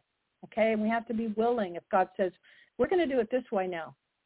Hold fast onto your faith. Hold fast onto him. Let no one take your crown. All right, so there's a crown of righteousness for those who long for his appearing. We know that, right? And Jesus has said, this group that I, he calls the Church of Philadelphia will be kept from the hour of trial, and they will be made a pillar in God's temple. Now, in Philadelphia, in that area, the city would often shake because of earthquakes, okay? And so if we are fighting a good fight of faith, you might say, Sister Terri, I don't even have strength to hardly pray. Beloved, there is somebody that will pray for you. And one of those people who will pray for you is your sister talking to you now. I'm here to tell you, I am here for you. If you need prayer, you don't have to tell me every detail. Just trust me and I will pray and I will, my husband and I will agree with you. And I promise you, it won't go any further. We will pray for you because we care for you and we know the power of the Holy Spirit in you. We know the race that's set before you. But beloved, that city of light, that kingdom called Zion, it is coming into view for me more and more. That's where that's where we live and move and have our being. And you have a reward right in front of you. Don't let the enemy tell you you can't make it, you won't do it, you're not good enough, you're not smart enough. I don't know what lies he's been telling you, but I am here to tell you there are people who care about you. I know Brother John prays for those who request prayer. And Sister Terri, the one talking to you now, I will pray for you and stand with you. And I will send you scripture if that is helpful. We need to understand that we each have to fight that good fight of faith. And for you, maybe as it's um, as a single parent. For you, for some of you, maybe you live alone. For others, maybe you live in a house full of people like my husband and I do. We live in a house full. And we each have different assignments. God is um, taking the sandpaper to us, if I will, if we could use that term, to chisel off the rough edges off of us, that impatience or um, that unthankfulness or even an entitlement. We think we're entitled to something. You know what? All of that has to go. And he knows how to come by the power of his spirit with that sandpaper to try to smooth away those rough edges in our life. And he is doing that in all of us, beloved. That is what what the word of God was talking about. Be ye perfect, even as your Father in heaven is perfect. And again, that word perfect means complete and whole, means mature. And if he says that we can be mature, then we know that we can walk with our brother and sister, that someone will be there to take you by the hand and walk with you. I encourage you. Try to get together. Do not forsake the assembling of yourselves. Friends, try to commit to meet, even if it's just a few of you in a home. I know that uh, internet and online radio serves a purpose. There's nothing like having meetings face to face with a brother or sister, a small group or a larger group, whatever you can do. It's important, as the scripture said, especially as we see the day approaching with all the other voices, you being bombarded from the right and the left every which way. Some of you are being hit in your bodies right now. I want to pray for you. I just feel like I need to pray for you. So I'm going to do that right now. Father, in the mighty name of Jesus, I thank you that Jesus, you sent your disciples out to cast out devils, to heal, to preach the kingdom. And Father, I thank you. You tell your people you have power over sickness and disease. So right now, Father, because you are Lord and God and Jesus, because you are the same yesterday, today, and forever. And I thank you, Father, that by the power of your Holy Spirit, I speak now to sickness in the name of Jesus. I speak to arthritis and I say it's got to go in the mighty name of Jesus. I speak to nervous conditions uh, in my brothers and sisters right now, those who are having panic attacks or anxiety attack. Right now, in the mighty name of Jesus, I speak to that affliction. I command you to go. I speak right now over those who um, over the backbone. God, the Holy Spirit showing me a backbone. All right, so I'm going to pray. Father, in the mighty name of Jesus, I ask, Lord God, that you would make the crooked places straight, that the power of the Holy Spirit would touch my brother or sister from the top of their head to the sole of their feet, and that they would bring that spine into alignment. If there are any ribs out, joints out, alignment out, discs out, Father, I ask you to fill in the blank places where there's been um, the disc uh, in the body are wearing down. Father, any calcium deposits in the name of Jesus, I'm asking, Father, you touch the stomach. I'm seeing, a Holy Spirit is showing me the digestive tract. So right now I'm asking you deliver your people from irritable bowel syndrome. I ask you touch them in their stomach and their digestive system in the mighty name of Jesus. I call it into order, every enzyme coming into order in the mighty name of Jesus. Father, I thank you and praise you that you love to heal your people, that you're the healer of our bodies, the healer of our souls, the healer of our spirit. And I'm asking you touch your people tonight, my Lord and my God, because you're a good God and because healing is the children's bread. Father, thank you for bringing hope tonight to my brothers and sisters who are feeling hopeless. Father, thank you in the mighty name of Jesus that I know, Lord God, and because you told us the motive of the kingdom of God is love. I'm asking that you would fill every one of us, Lord God, with the love of the Father. This is a supernatural love, the agape love, love that we know nothing about. Father, I'm asking you to empty us of our own ability to love and pour in your love that we can love the hurting around us. And even those who have violated us, wounded us, who have been unfaithful to us, who have betrayed us and have hurt us and stolen from us, Father, I ask you pour in love, Lord God, because, Father, everything that you commanded your son to do, he did it because of love. And Jesus, I thank you. You said, I only do that which I see my Father doing. Father, I pray right now for my brothers and sisters that they would only do that which they see the Father doing. Father, I thank you that as your people take the message of that kingdom, as you have commissioned us to preach your message, you will confirm it with signs following. Thank you, Father, that my brothers and sisters will hear words of knowledge. You'll have words of wisdom. You'll give them prophetic utterance. You'll give them visions and dreams. Father, thank you for the working of miracles. Thank you for regenerating your people and stirring up the gifts even now, Father, as we're praying in the mighty name of Jesus. I thank you, Lord God, that your kingdom is power. Though there's unity, we're all different and we express that love and those gifts, uh, gifts in different ways. Father, I thank you in the name of Jesus that your kingdom is eternal. It is sovereign. It rules over every earthly kingdom, Father. We don't set anything up. All we do is declare it and proclaim it and say, the kingdom of God is at hand. For our Father is about to step down. And Father, as, as you step down, I thank you that the nations are judged, but your people will arise and shine and the glory of God will be seen upon them. Father, I praise you and I thank you that your kingdom is eternal, that you are a great God, that you are absolutely righteous and just. You are a Father of integrity. You are a God of virtue and uprightness. And I ask, Father, that because of who you are, that you would, by your Spirit, change us, conform us into the very image of the Son of the living God, that the Lord Jesus Christ would live and move and have his being in us and through us, Lord God, as you set us out to love and to touch, to inspire, to give hope, and yes, even to gently rebuke. So, Father, on this Father's Day, I pray that all that has been said would bring glory to you, my Father. And I'm asking again, in the mighty name of Jesus, your Son, that you would help all of us to keep focused on your eternal kingdom, on your mountain that cannot be moved, the mountain of light, the mountain of healing, the mountain of glory, the mountain of power, the mountain of your majesty, that everywhere we go, Father, we would give you praise, we would give you thanks for the good, even through the difficulties and the trials, you said, and everything give thanks, for this is the will of God concerning you. And so, Father, as we seek first your kingdom, an eternal kingdom called Mount Zion, every mountain of man is crumbling under your feet. But even as mountains of men are still all around us and we live here, Father, I'm asking that you would clothe and equip your people, Father, first of all, with a garment of humility, with a broken and a contrite spirit, with your love that cannot fail. Infuse us, Father. I'm asking, fill us to overflowing, Lord God.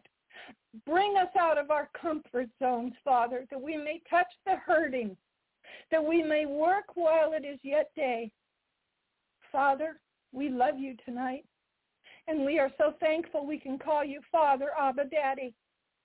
Because you gave birth to us by your Spirit. We take no credit, but we deflect and we give all glory and honor and praise to the King of Kings and the Lord of Lords, whose name is Yeshua HaMashiach, Jesus Christ, the Son of the living God. To him be all glory. Father, I thank you for touching your people tonight.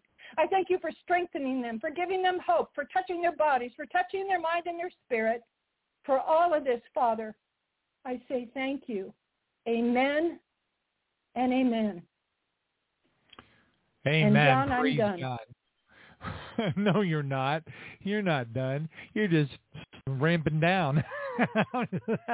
I I was I'm joking, of course. You know, I was just yeah, but praise God. Um, wow, what a great, uh, so encouraging and thank you so much for spending extra time with us tonight and for everybody because um I can tell you you know we we you know pe- people are dialing you know people dialed in. They wanted to hear you keep going. Um praise God. What a powerful powerful message and in a day that we need encouragement more than probably ever in our lives. It's definitely not an easy world to deal with right now. So um, thank you so, so much for sharing this powerful message with everyone and uh, moving in the, in, the, in the presence of the Holy Spirit and um, proclaiming healing uh, through the power of Christ for people that were being shown through a word of knowledge and, and just praise God for your ministry, share, uh, Terri. And again, a word in due season.com. Again, that's a word in D-U E season.com. That's uh, her website, and and they really do. Her and her husband Bud really do pray for people.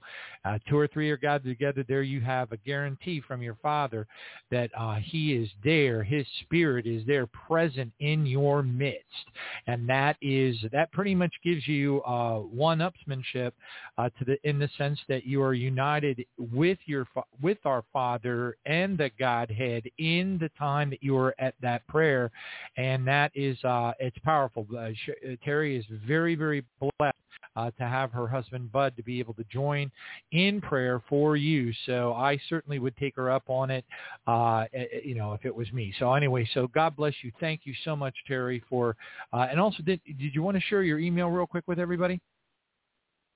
I surely am happy to do that. And again, brothers and sisters, Brother John and everyone listening, this sister over here loves you and prays for you.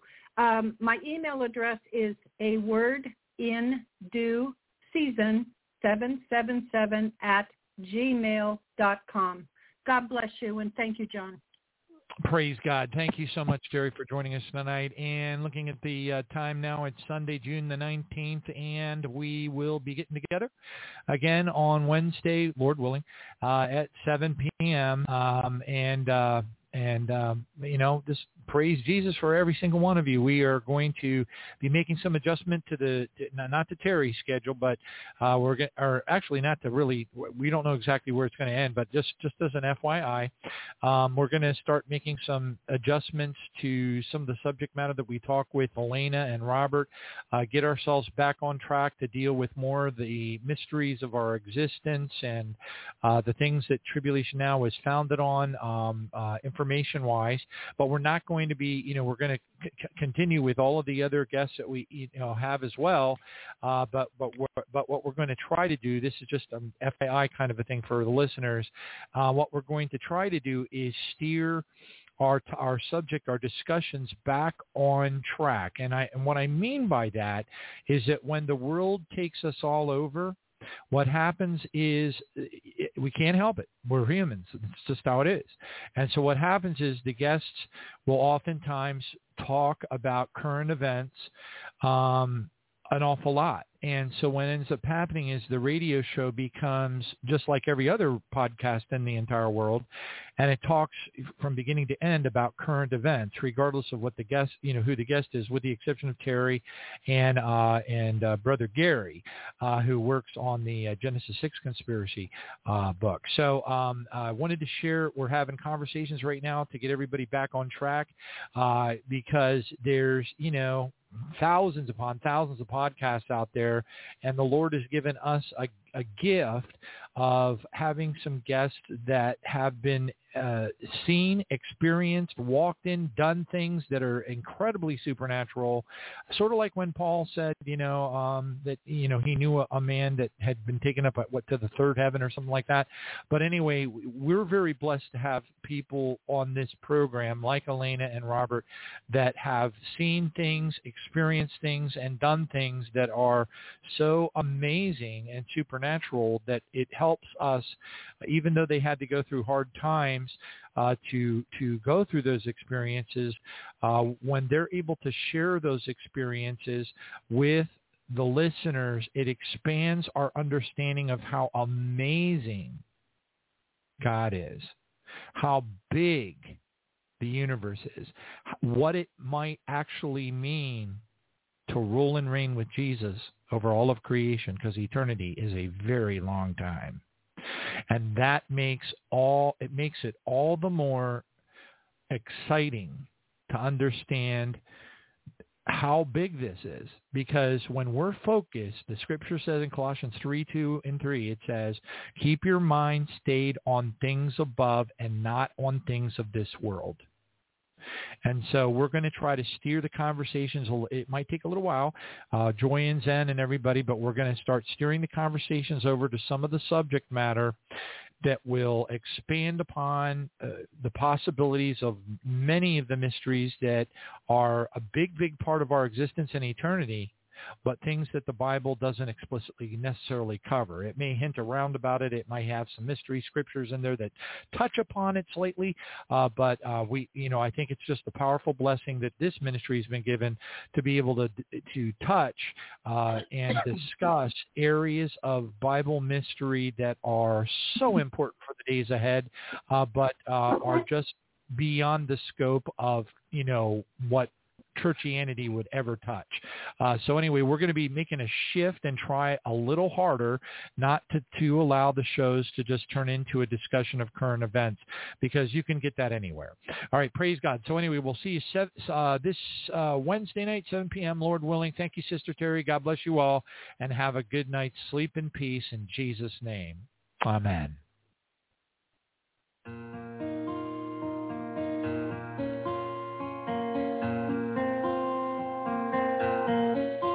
Lord, we come to you with repentant hearts.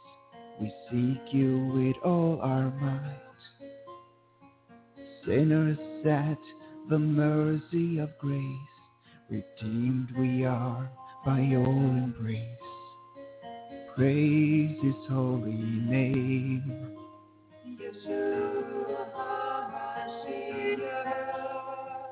Praise the King of Kings.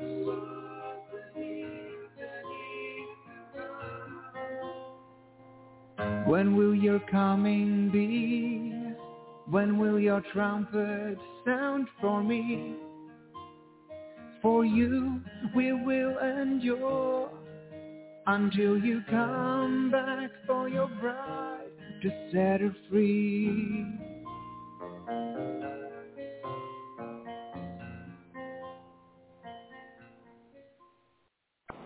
I shall lift my obedient children to the clouds, for they shall see my glory